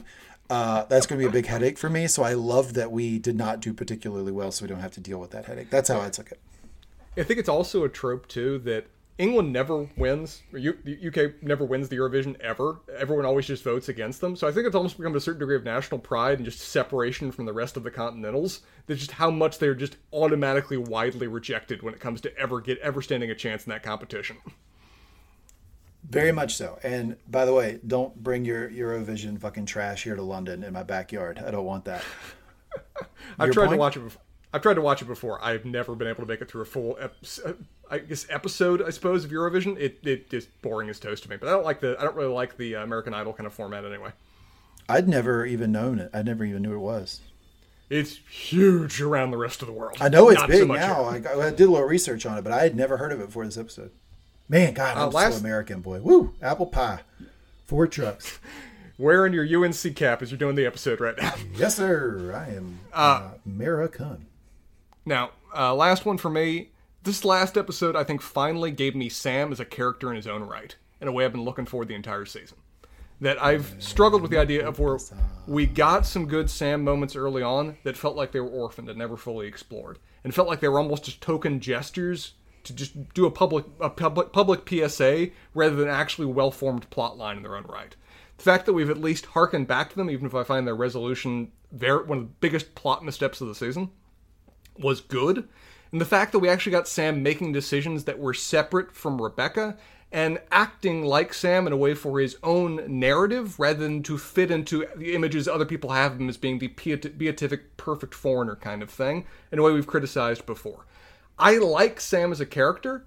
I just haven't really particularly liked how they've used him as part of other people's plots and narratives that don't really feel very much completed for him. So seeing him make his own decisions for his own benefit as part of his own story and being determined in that regard, outside of anybody else's story for him, I really liked that, and I hope we get more of that going into the next season because I felt like he's been a character that's been put forward as being a main character, but has never really felt like it until now. Vigorous head nod. I got two more, and I think that gets us at nine and 10 mm-hmm. Number nine, I will buy your childhood home. I'll take a shit in every room and then I'll burn the place down and then I will sit there and I will eat kenkey and I will poop on the fucking ashes. Kenkey is a staple dish uh, in Ghana and West Africa. It is a dumpling that with made typically with like cornmeal, but it could be made with other um, uh, other like flour or whatever. But it's a dumpling, and then they wrap it in a corn husk and they cook it. That ought to be sound familiar to you. Wrap a dumpling yes. in a corn husk and cook it, a tamale, right? Yeah, That's what is. they call it in Mexico. In Jamaica, they call it a dakuno or dakunu uh, or tile leaf. And tamale, the name tamale, you know where that comes from? I don't know. There is a region in northern Africa where they, uh, kenkey is from, called tamale. So, um, like most great food that we have here in the continental Northern America, uh, comes from fucking Africa uh, great dumplings and a corn husk. It's true. Uh, it's called kenkey. We can call it tamales here. It's delicious either way. And my last one, Ted says, as the man says, you got to follow your bliss. Joseph John Campbell. You talked about him a little bit. He's an American professor of literature at Sarah Lawrence College. Woo! Sarah Lawrence, mm. shout out. Who worked in comparative mythology and comparative religion. Here's what I want to say about Joseph Campbell. You probably already know. Big Incredibly influential fellow. Most famously, George Lucas came to see Campbell as, quote, his Yoda after the hero with a thousand faces inspired revisions of Star Wars that enhanced the archetypal quality of its characters, the symbolic depth of its imagery, and the mythic structure of its characters. Uh, as John Williams says, until Campbell told us what Star Wars meant, until Campbell told us what Star Wars meant, woo, put that on his gravestone. That's big. We regarded it as a Saturday morning space movie. The mythic structure he learned from Campbell, famously called the hero's journey, has gone from Lucas's secret weapon to an industry standard that can be seen in a majority of studio and franchises. If you want to point to a book of basically mythology, history, and philosophy as being one of the most influential texts in the history of modern media, look right there. It is the, the idea of the hero's journey has just taken over, um, um, um, particularly American cinema, ever since, well, Star Wars in particular, but now particularly with the focus on comic books and Marvel movies, good God, it's everywhere right now. Uh, it's a fun thing to actually go back and read it. He's generalizing massively when he's trying to say that all myth is built around that kind of principle. It really isn't. He was really doing a broad brush. But it's an interesting kind of through line of where whether it's literally accurate in every every case, it has an instinctual feeling of accuracy when you have it described to you that makes it resonate so well when it comes to, you know, exposure in media. Cool. Yeah. Anyway, we have him to thank for um, the depth of the Star Wars plot, which obviously we wouldn't even know about Star Wars if it didn't have it. Very true. Ted's, you ready for this? Ted's life lessons of the episode. Give them to me, sir. I'm looking forward to them. Ted's life lessons of the episode. This is a segment where we attempt to extrapolate lessons from the episode that we can take with us. And this is a serious segment. Often I do comedy on this uh, podcast, or at least I attempt to do. This is a serious segment. Mm-hmm. Um, so Higgins has a quote: "A good mentor hopes you'll move on. A great mentor knows you will." I want to draw a lesson in this for leaders, for managers, Please. for mentors if this is unique like i think this is a really important thing to remember if you're going to be in a leadership position with other people um, or you're going to like actually manage them or informally mentor them if you don't hope or expect that the individual will eventually move on and branch out on their own then you you set an artificial ceiling for them. That artificial ceiling may be sky high. You may you sure. may run a Fortune 500 company and the person could end up being your number 2 and be a billionaire. You could be number 2 at Amazon. But if you don't expect that they will eventually go off on their own, you still have set a ceiling, right? For That's under fair. you. That's true. And it's a thing to always remember because a lot of times good bosses, like have somebody they've locked up with that report into them, right? And they both move up through the company and they both are like seemingly very happy and very successful. But the boss always needs to remember I need to give this person every opportunity to fly on their own. Otherwise, mm-hmm. I've set an artificial ceiling for them that I have set, that they have not set for themselves, that I've set for them. So, always, if you're informally mentoring somebody, I think it's a really good idea to give them ample opportunity and runway to go off on their own if they want to take that opportunity. Second one, uh, this is um, Rebecca. Bit of advice for being a boss: hire your best friend. Eh, you you flinched when we went we got to this line. What do you have to say about it? I I don't I a lot of times with these TED life lessons I'm trying to paint, paint things in big broad strokes like like I'm the fucking king of the world or something and I know everything. I don't. I'm just give, telling you what I what Your is my perspective. experience. In my experience this is not a great idea. Um it especially if it's in a um if it's in a, a manager direct report relationship. Hiring your friends to work for you often creates weird dynamics because people will be really excited and they'll say, Yes, yes, I'd love to work for you. I'd love for your work because they want the job and they think it's going to be really great. But the second that you actually try to manage your friend, all hell breaks loose because they don't like it. It's an Yeah. ego hit. It's an ego hit on them, and they feel like they're subservient to somebody that there should be equals to because they've known the person for 15 years and they've been buddies, right? So it's not often a really good dynamic, and it can mess up friendships. I think really where this could work, maybe, and I don't know this this world, is if you're just like starting up a company. Like if Spencer, you and I wanted to like, I don't know, create like a really cool like series of coffee shops that also act as um, like places that cats can be adopted. Uh, slash Sure, yeah. slash tea house slash podcast studio. Like if we wanted to open a large chain of those in the greater Florida uh, region, um, maybe that would work, right? Because we would be equals in that venture. But if you're hiring, uh, what this it was actually a little bit disingenuous from Rebecca, right? Because Keeley wasn't her best friend when she hired her. Like they became best friends when they started working together. So I just don't think that's really great if you're established best friends. I know we're running long, so I'll hit number three as fast as I can, and that is.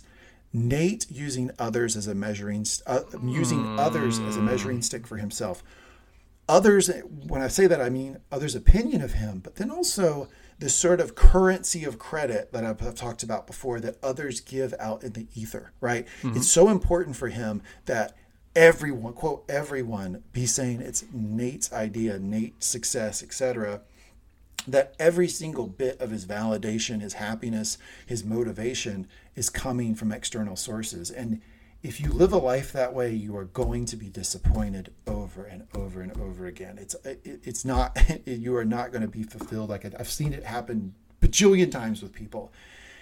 Internal motivation is something that's sustainable. External validation is something that is not. So, to the maximum extent you can, when you are trying to set goals for your life and things that you care about or want to work toward, try to stay internally motivated. And that's what I've got for you on life lessons here at the end of season two of Ted Lasso. Spencer, what'd you think of those life lessons this week? I thought they were good. I thought they were very much on point, and I really do enjoy how much the life lessons has expanded this season. We've gotten some legitimately interesting philosophical inquiries to uh, ponder through as we've gone through the material. I always envision when I'm doing these, like someone sitting in their car, really enjoyed the episode, and then like, oh, here's Lee on his fucking bull. You keep again, saying telling me how that, but the compliments that you've gotten, the compliments you've gotten on life lessons have been legion when it comes to people appreciating this. So yeah, it works. I personally have appreciated it. It seems like the audience does too. All right, our predictions that we we at the end of last episode we had predictions that we wrote down for the finale. Mm-hmm. Always got to keep score here at the Lasso Lowdown. Here they are. Spencer's prediction: one, they get promoted. Richmond gets promoted. Ding. Two, Rupert Rupert is in some way involved with the other team, Raja Casablanca. Half maybe, but no, I don't think so. I think that's a hard, I think that's a no. Mm-hmm. Me, one, Keeley and Roy break up. No. Two, Nate is the head coach of the team that Rupert owns. Ding. We don't So know that yet. we're- We I don't think we know that yet. I think you're right, but it's not been confirmed. Okay.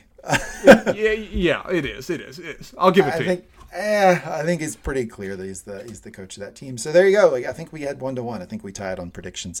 All right, let's finish up with final thoughts of season two. I'm so excited to hear what did you think of season two? Put it in context for me with what you thought of season one, what you expect from the show, and with other shows that you just really like out there in the zeitgeist. I didn't know what to expect out of season two.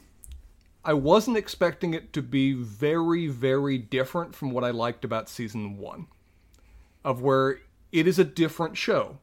I yeah. don't know whether that's going to hold. And they've talked about doing very different seasons in terms of, you know, the Star Wars, The Empire Strikes Back, and The Return of the Jedi kind of seasons. Yeah. So it's possible that the third season may be something completely different. But I was going into it blind without expectations, but I was still caught off guard by how different structured it was. Yeah. It's a lot longer. It feels a lot longer. It almost feels at times bloated when it Preach. comes to the material they're throwing at it. First season, part of what I loved about it so much, it was so compact. It was so well structured that it felt breezy. You'd finish a 25 minute episode and feel like it was just, you just turned it on and it was gone because it was so easy to quickly digest it and enjoy it.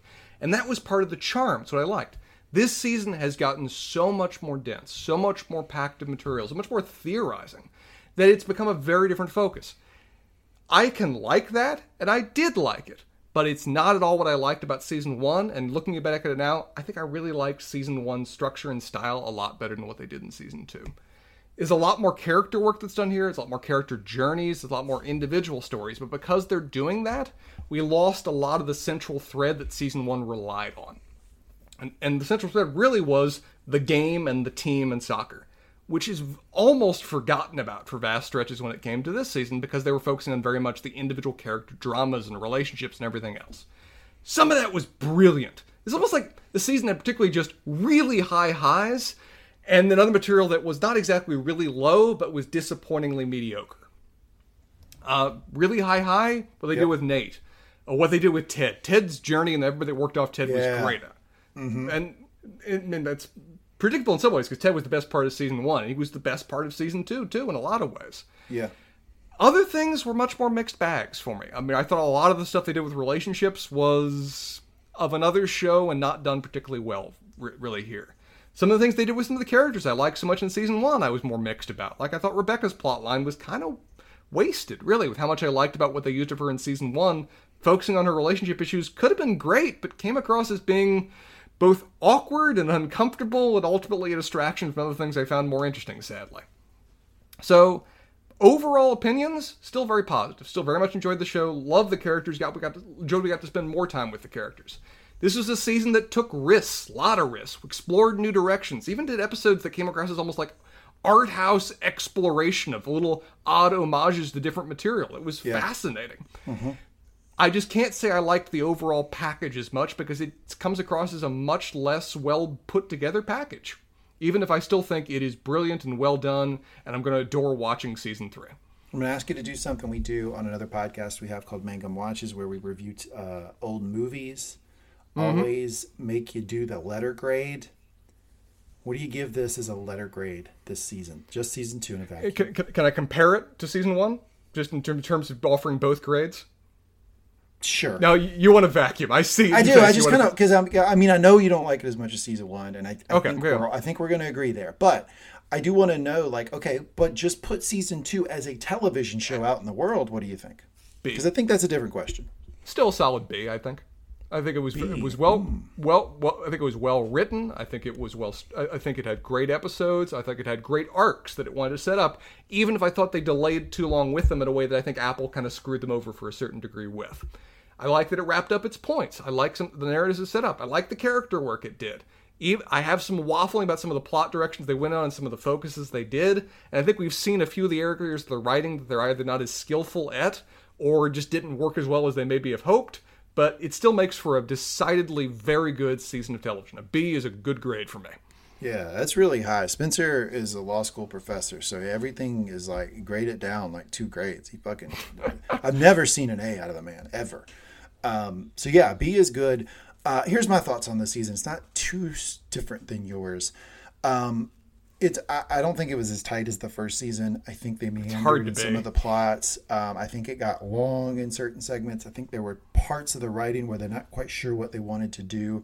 There were clearly some scripts that were written by different people because some scripts really focused and valued the line by line, beat by beat jokes of a standard sitcom, and then there were other scripts that were delivered that forgot that altogether for long periods. And so that's why we kept talking about the tension of what the show wanted to be. Did it want to continue to be this sort of zany sitcom that had this through line of good, or did it really want to like evolve into a week by week drama serial show? And so you had that tension as it went, and therefore I didn't I didn't think the identity of the show was tight as tight and crisp as it was in season one. But here's what I'll say in defense of season two is that this is not a show with a canon. They, cre- I mean, this is cre- they they Yeah, made this making show this out of from a whole dumb from a dumb character that like Jason Sudeikis created Commercial. for like Premier League commercials on NBC to try to sell an American audience on soccer. Like this is this is not something that they have a book to go by, and so they're having to create this out of whole cloth as they go. And considering that, considering that it's all just new material that they're just writing every season, I thought it was really good, and it gives me faith in their ability to put together a show. Mm-hmm. I think that they are very whoever all the people involved in this can put together a resoundingly entertaining season of television. And I have faith in that because a lot of folks can do a first season. Why? Because you have an almost infinite amount of time to plan a first season before you start, right? You could be writing this for 10 years before you start your, for your first season. Your season two, you have to write pretty quickly, right? And they wrote this obviously pretty quickly. It was a year later, and I thought it was really, really good television. I give this an A minus. I give the original uh, season one Ted Lasso an A. Um, and then, there you go. I, th- I thought it was really good, and it gives me a lot of faith in their ability to put together a good season of television. And I think I have even more faith in season three than I had going into season two. I almost wonder whether some aspects of the plotting of this season were in purposeful reaction to some of the fan response to season one. Maybe. Of where everybody talked about, oh my god, this is such a wonderful endorsement of optimism and how great optimism can solve all Kindness problems makes a positive comeback. things. And then this season's going into the flaws or incompleteness in Ted's philosophy or how it doesn't work for certain people. Or Roy and Keeley, they're so perfect. They're such a wonderful relationship goals. Everybody should build their relationship on them. But Uh, Yep. It's so great that Rebecca doesn't need a relationship that she can function on her own. That she can that getting away from Rupert completes all of her goals. but That's good. But, but, yeah. Uh, it's so wonderful that Nate is coming to his own and is overcoming all the issues with bullying, everything else, to establish a positive resemblance. But it, it very much feels like they were just trying to do a more complete picture or a different perspective. the Nate music. it seemed they were trying to do a more complete picture, or at least a different perspective on a lot of the assumptions and automatic beliefs that people treasured in season one. And I think that's a more common trend in media nowadays is to challenge your fans' preconceptions or even your fans' likes. And whether that works or not, it can often depend on the category of the writing for the particular material. For Star Wars, and we've talked about, it didn't work for me at all when they were doing that a lot of in The Last Jedi. For this, mostly worked for me really well, even if I still adore the first season and what it accomplished. well, I'll tell you this: we're obviously getting a season three. Uh, you read once somewhere that there was supposed to be only three seasons, and so They've were, repeated this before. It, it- it's not just one time in the ether they backed off of it as hard as they can back off of it. And I know you when recently you read- it. I know you self-select when you read this stuff, so you're see- seeking out where they they've said season three. I'm telling you, the vast majority of television critics, the people associated with the show, fully expected to go past season three. Prepare to be disappointed. You can, I know you're going to do. You're going to hang on to the corner. You're going to say no. They're going to stick to it. I expect them to stick to it. By God, you're going to wave your fist in the air and scream at the sky and say, "Get off my lawn!" I just want you, a little part of you inside your soul, Spencer, to be ready. They're going past three seasons. Just be I'm, prepared for it. and I'm telling you that you'll have live on air me going full Khrushchev and start banging my shoe on my laptop if they do this. I'm invested in this. I'm telling you, you're going to be pissed because I think they're going more than three seasons with this show. But in, I think what we can say in summation is a season that had things to talk about, raised really interesting Maybe questions, too much to talk about. really interesting questions, people had varying thoughts about it. I don't think anybody really thought this was bad television. It was entertaining. No.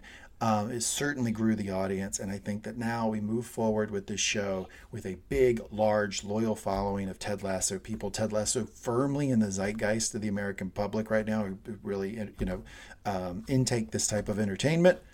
I think it's a phenomenon.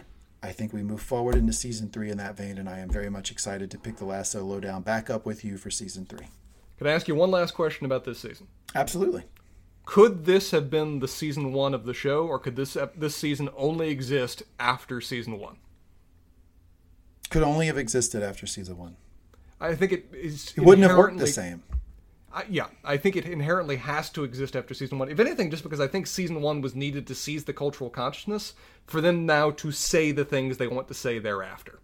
I just don't think that there would the tension that they created was built on the character development that they did in season one. I wouldn't have given sure. a shit about the Keeley Roy thing the same way I did. I wouldn't have cared about Ted's psychological breakdown if I didn't know what a typically upbeat, happy, motivating person he normally is, which we got during all of season one. So I think season two has to has to be, uh, you know, sort of uh, subsequent to, to season one for it to work. Do now, do we know that season three is coming back in a year? Is this one of those shows where we have to wait like four or five heat death of the universe years before we get another one of it? No, I mean they they gave us uh, they gave us another they gave us they were able to get season two out in one year even with COVID. So I mean I this doesn't seem like a show that takes a long time to make. There's no like CGI. There's not big sets.